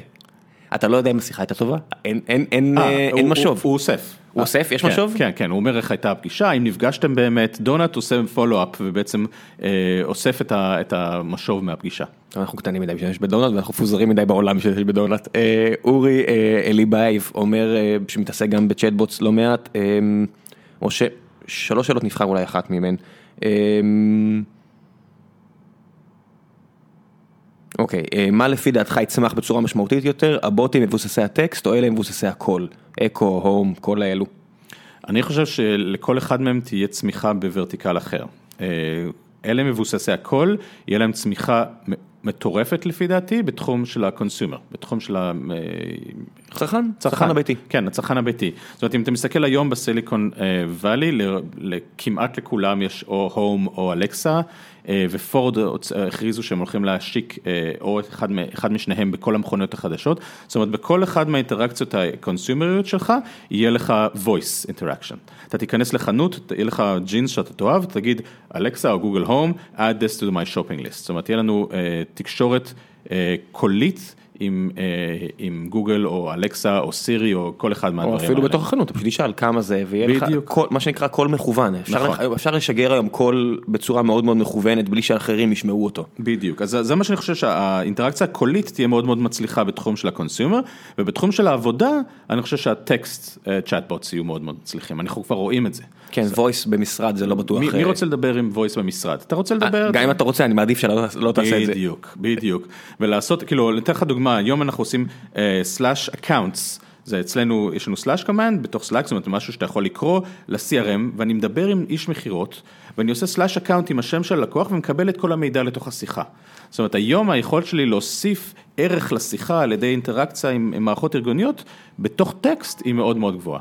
אוקיי, אה, הדר שואלת, אה, הדר וייסמן שואלת, אה, איך אפשר לשכנע קבוצת מתנדבים לעבור לעבוד בסלק כשהם מתעקשים להמשיך לעבוד עם פייסבוק בתור פלטפורמה, במילים, במילים אחרות, מה אפשר לומר לאנשים שחושבים שאני זקן זה תירוץ לאי אימוץ טכנולוגיות?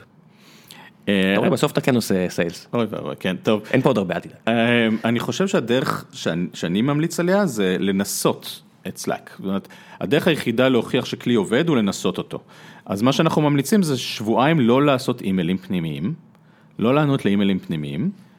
אה, דרך אגב, אני בשנתיים האחרונות שעבדתי בסלאק קיבלתי ארבע אימיילים פנימיים בתוך הארגון, שזה... אני חושב שבזמן שזה... שאמרת את הדבר הזה קיבלתי ארבעה אימיילים פנימיים, אבל בסדר. אז תחשוב, אני ארבע אימיילים פנימיים, ברגע שאתה מוריד את האימיילים ואתה אומר, אנחנו ננסה לשבועיים לעבור לסלאק, אם זה עובד, מעולה, אם זה לא עובד, תעבור לכלי אחר. תנסה. אה, טל שריג פה לידינו אה, שואלת, אמיר, איך אתה משלב קריירה כל כך מצליחה בחיי משפחה? אני מת על טל, היא מדהימה. היא גם גוגלרית לשעבר. גם גוגלרית, אז היא הייתה מאחת מהמקימות של קמפוס תל אביב. המפתח הוא work hard and go home, שזה אחד מהמוטואים שלנו בחברה. זאת אומרת, אתה עובד מאוד מאוד קשה, אבל אתה לא נשאר אחרי זה לשחק פינג פונג בעבודה.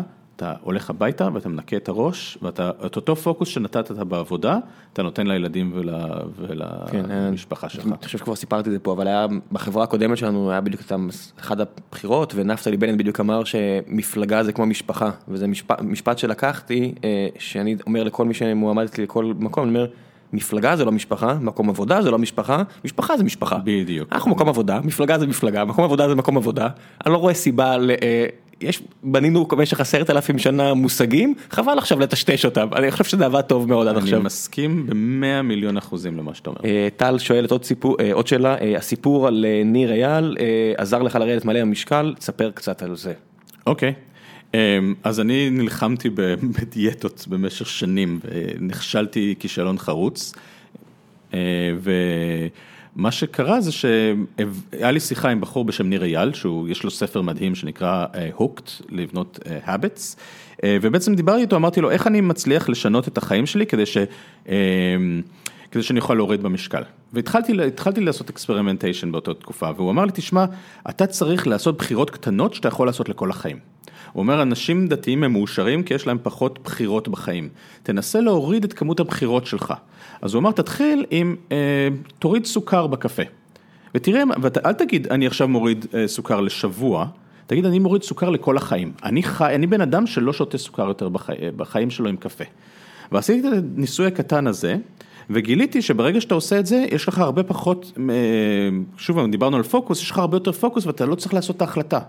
זה כמו ההבדל אם אתה engineer בין pointer ל static pointer, כאילו אתה יכול להגיד, זה תמיד ככה, אני, אמ, אמיר הוא בן אדם שלא לוקח קפה, אה, סוכר בקפה שלו. למי שלא מכיר, בחברות יש אה, בעצם code culture או code convention בעצם הסכמים, החברה יודעת, המפתחים אמורים לדעת שככה מפתחים בחברה הזאת, זה לא בטוח שזה יותר טוב או פחות טוב במקומות אחרים, אבל ככה עושים את זה פה. נכון. זה בדרך כלל מונע אה, שיחות מיותרות, בזמן שעוברים על הקוד אחד של השני, זה מונע ויכוחים מיותרים. נכון. וגם בדרך כלל זה, ה-CTO, לא, לא משנה מי בוחר משהו שהוא מאמין שזה יותר טוב, ואין מה לעשות. בדיוק. יש מקום לדיונים אולי, אבל לא כל יום. נכון, אה, ויש הרבה מאוד דברים בחיים שלנו כמפתחים שזה, שזה ככה, אז בעצם שיניתי את התפיסה שלי בלהגיד, אני עכשיו עושה דיאטה לשלושה חודשים וזה הדברים שאני לא אוכל, לככה אמיר חי, אמיר חי בלי אורז, בלי לחם, בלי סוכר, וירדתי 25 קילו ושמרתי לזה במשך... רגע, בלי אורז זה גם בלי פסטה? זה, זה פשוט כן. אומר... בלי פחמימות ריקות. בשר וסלט? בשר, סלט, גבינות, אה, הרבה מאוד דברים שאני יכול לאכול, אני לא אוכל פחמימות ריקות, הורדתי 25 קילו ושמרתי על זה בשלוש שנים האחרונות. הורי, זה, זה לא טריוויאלי בעליל, אני בטוח שכולם היום יכולים להעריך את זה עם, עם המצב של השמנה שזה כזו בעיה בעולם. בדיוק אתמול אמרתי, אמרתי מישהו אמרתי שישראל המדינה עם הילדים, המקום השני הכי שמנים בעולם, אמרו לי מה פתאום, הראיתי לו את הדוח. זה, זה המצב, וואו, לא זה האמת. זה. אה, סוכרת נהיה בעיה איומה ונוראית, אה, השמנה, דוחפים פה סוכר לכל דבר, מתוספי תזונה לפעוטות ועד לכל דבר. סוכר עושה טעים, וטעים כן. ברמה המיידית, נכון. וטעים זה ממכר, ואנשים צריכים למכור מוצרים, אנחנו צריכים לזכור שבסופו של דבר, המטרה של כן. הרבה מאוד חברות זה לעשות כסף. לגמרי. מה לעשות שככה זה עובד. אה, זיו שואל מה הגיף הכי טוב. מה הגיף הכי טוב? מה כאילו האימוג'י הכי טוב? כנראה. אה, אני מאוד אוהב את הקראפי אימוג'י, את זה של השיט, של כן. הקקי, שמחייך, ויש גם את זה על האש. אצלנו בחברה יש המון מימים, וזה, המפתחים האירופאים שלנו עשו מימים מאיתנו. אוקיי, גדול. אז uh, הרבה מהמימים בסלק אצלנו זה, זה הפרצוף שלי עם סרט, אני לא יודע למה, אבל זה, או של, או של אור הפאונדר פה, קשה לי, כל השיחות אני רואה פשוט פרצוף שלי שם וזה לא כיף אבל זה מה יש. נכון. לירן שואל סלק לב הוא עושה אימוג'י של לב בדיוק דיברנו על אימוג'יז עכשיו הוא עושה אימוג'י של עצוב למה בטלפון יש תמיכה בעברית ובמחשב אין. כי המוצר הוא work in progress אנחנו עובדים על ה... אני לא מבין איך לא שמעת את זה לפני כן לירן. לירן שואל מה עם איזה promo code למאזיני גיקונומי. promo code של מה? אני מניח שסלק, אבל סלק... אנחנו בחינם. כן, יש לכם, מה מה בתשלום בסלק? אם אתה רוצה לחפש בהתחלה כאילו הרבה מאוד זמן המוצר בחינם, כן. בחינם לתמיד אבל יש פיצ'רים כמו למשל יותר מ-10 בוטים. שבהם אתה צריך, אולי לזו הכוונה. שוב מישהו פה שואל מה זה סלק, דיברנו על זה, עתיד הצ'אטים דיברנו על זה, דרור קצב שואל כבר, כבר תקופה ארוכה שבסלק יש קבוצות בתפוצה רחבה וללא קשר עסקי. לדוגמה בהנפקות ICO שזה תחום מטורף מה שקורה בסלק ושנסתר נכון. כרגע מאחורי הקלעים או עדכונים של בלוגים בחול. אה, מה דעתו על סלק כתחליף לפורום צ'אט אה, RSS feed או בכלל סלק בעולם ה consumer.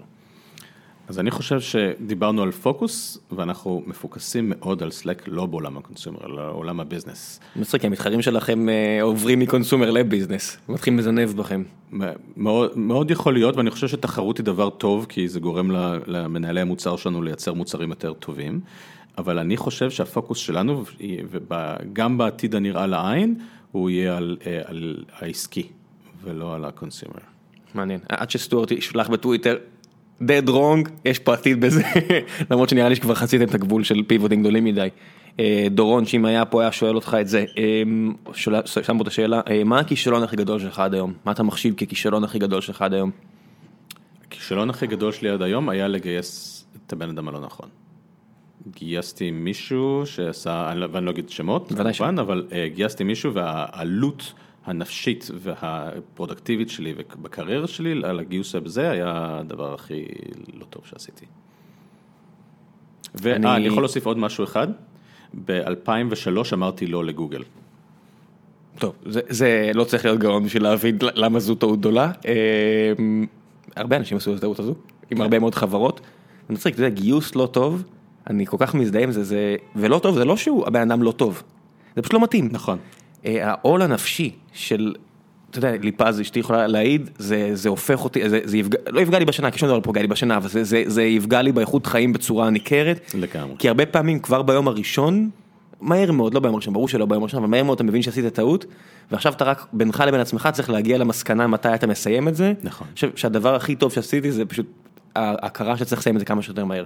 כי בסך הכל בתחום שלנו זה לא נגב קרמיקה, בלי להעליב אף אחד בנגב קרמיקה, אבל פה אנשים ימצאו עבודה מהר מאוד, אתה לא פוגע באמת בפרנסה של אף אחד או המשפחה שלו.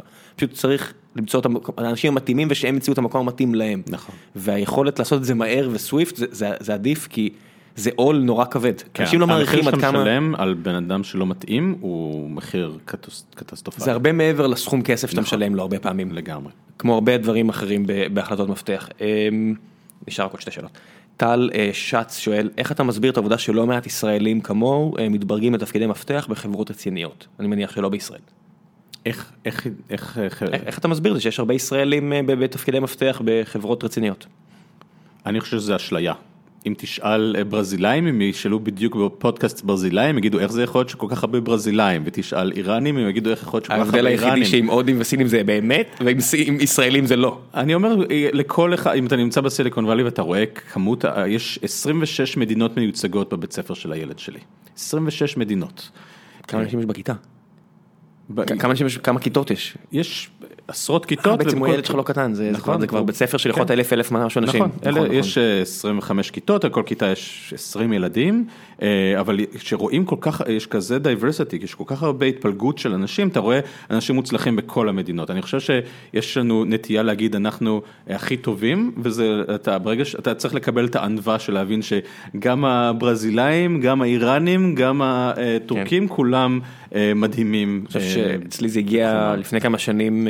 באחד הביקורים בוואלי, שאתה האוטובוס הזה של גוגל שפולט אנשים והם כולם אסייתים, כן, אין פה, אין פה כל כך הרבה ישראלים כמו שאתה חושב, אני ברור שיש הרבה יותר אסייתים מאשר ישראלים כדי שזה יהיה מעוות היחסי הפרופורציות, אבל עדיין. נכון. שאתה מסתכל שרוב המנכ"לים עכשיו בחברות הגדולות הם הודים, נכון. שאתה יודע, שאני הייתי ב-TI אז לא היה אפילו בן אדם אחד לא לבן בבורד. עכשיו אתה מסתכל מה המנכ"ל של מייקרוסופט, המנכ"ל של גוגל. מי עוד? הרבה מאוד אסיאתים, זה כבר לא אנשים לבנים, כן. הם כבר, זה המריטוקרטיה מנצחת, גוגל ממנה את דיין, האם מ-VMware, איך קוראים לה? דיאן גרין.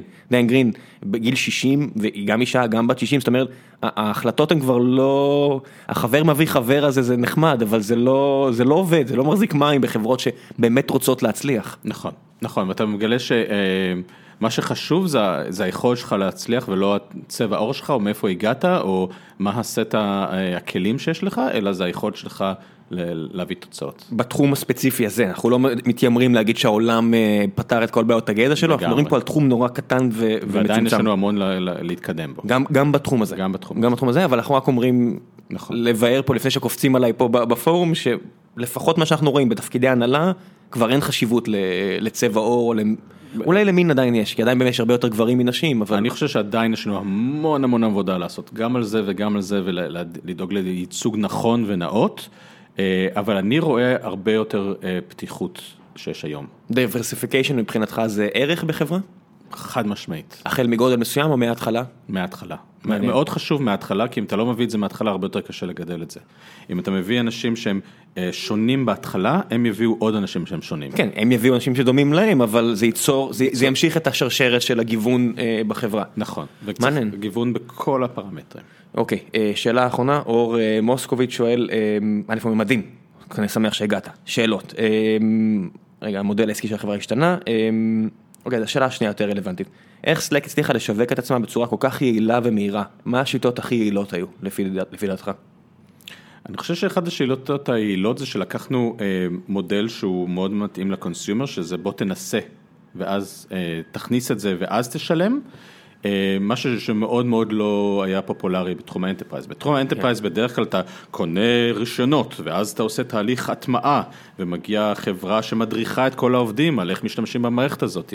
אנחנו לקחנו גישה אחרת שאומרת בוא תשתמש בזה קצת. סוחרי קראק הבינו את זה מזמן, ועכשיו, וסטארט-אפים מוצלחים הבינו את זה רק לאחרונה. אני חושב ש enterprise לא הבינו את זה, היכולת למכור תוכנה בתחום הארגונית, זה לא, לא עבד ככה, זה עבד מאוד טוב ב consumer, אבל מאוד לא עבד טוב ב... אפילו enterprise כבר נכנעו ה-IDE האהוב עליי עכשיו הוא ממייקרוסופט, VS Code. אם היית שואל את ראם לפני שנתיים, הוא ישתמש במוצר של מייקרוסופט מבחירה ובאהבה, שום סיכוי. אוקיי. ואני נהנה להשתמש במוצר הזה, אני נהנה, להשת... אני אוהב אותו. אני, אני אוהב אותו, אני אוהב לשחק איתו, אני אוהב לראות עוד דברים שמגיעים אליו, וזה ממייקרוסופט, מי היה מאמין? נכון, אז זה, זה אני חושב התובנה שהגענו אליה, התובנה שאתה יכול ליצור מוצר שהוא, שאנשים יאהבו אותו כל כך שהם ירצו להשתמש, ולא שהם יקנו רישיונות ויכריחו אותם להשתמש. אוקיי, אה, שאלה אחרונה ממני, לפני שנעבור לשלב ההמלצות, משהו קטן, אתה מקבל את זה שעובר לך בראש שאולי עוד מעט תחזור שוב לארגון גדול? עובר לך, זה בטוח עובר לכם בראש מתישהו שסלק או, או שתלך ל-IPO או שיקנו אותה. אני מניח שזה אחד משני האפיקים ההגיוניים, כי אתם צריכים, האופציות שלכם צריכות להפוך לכסף, זה אחד מהגזרים בקצה החכה הזו. ומבין שתי האפשרויות האלה, מה אתה היית מעדיף? לא שזה... אני...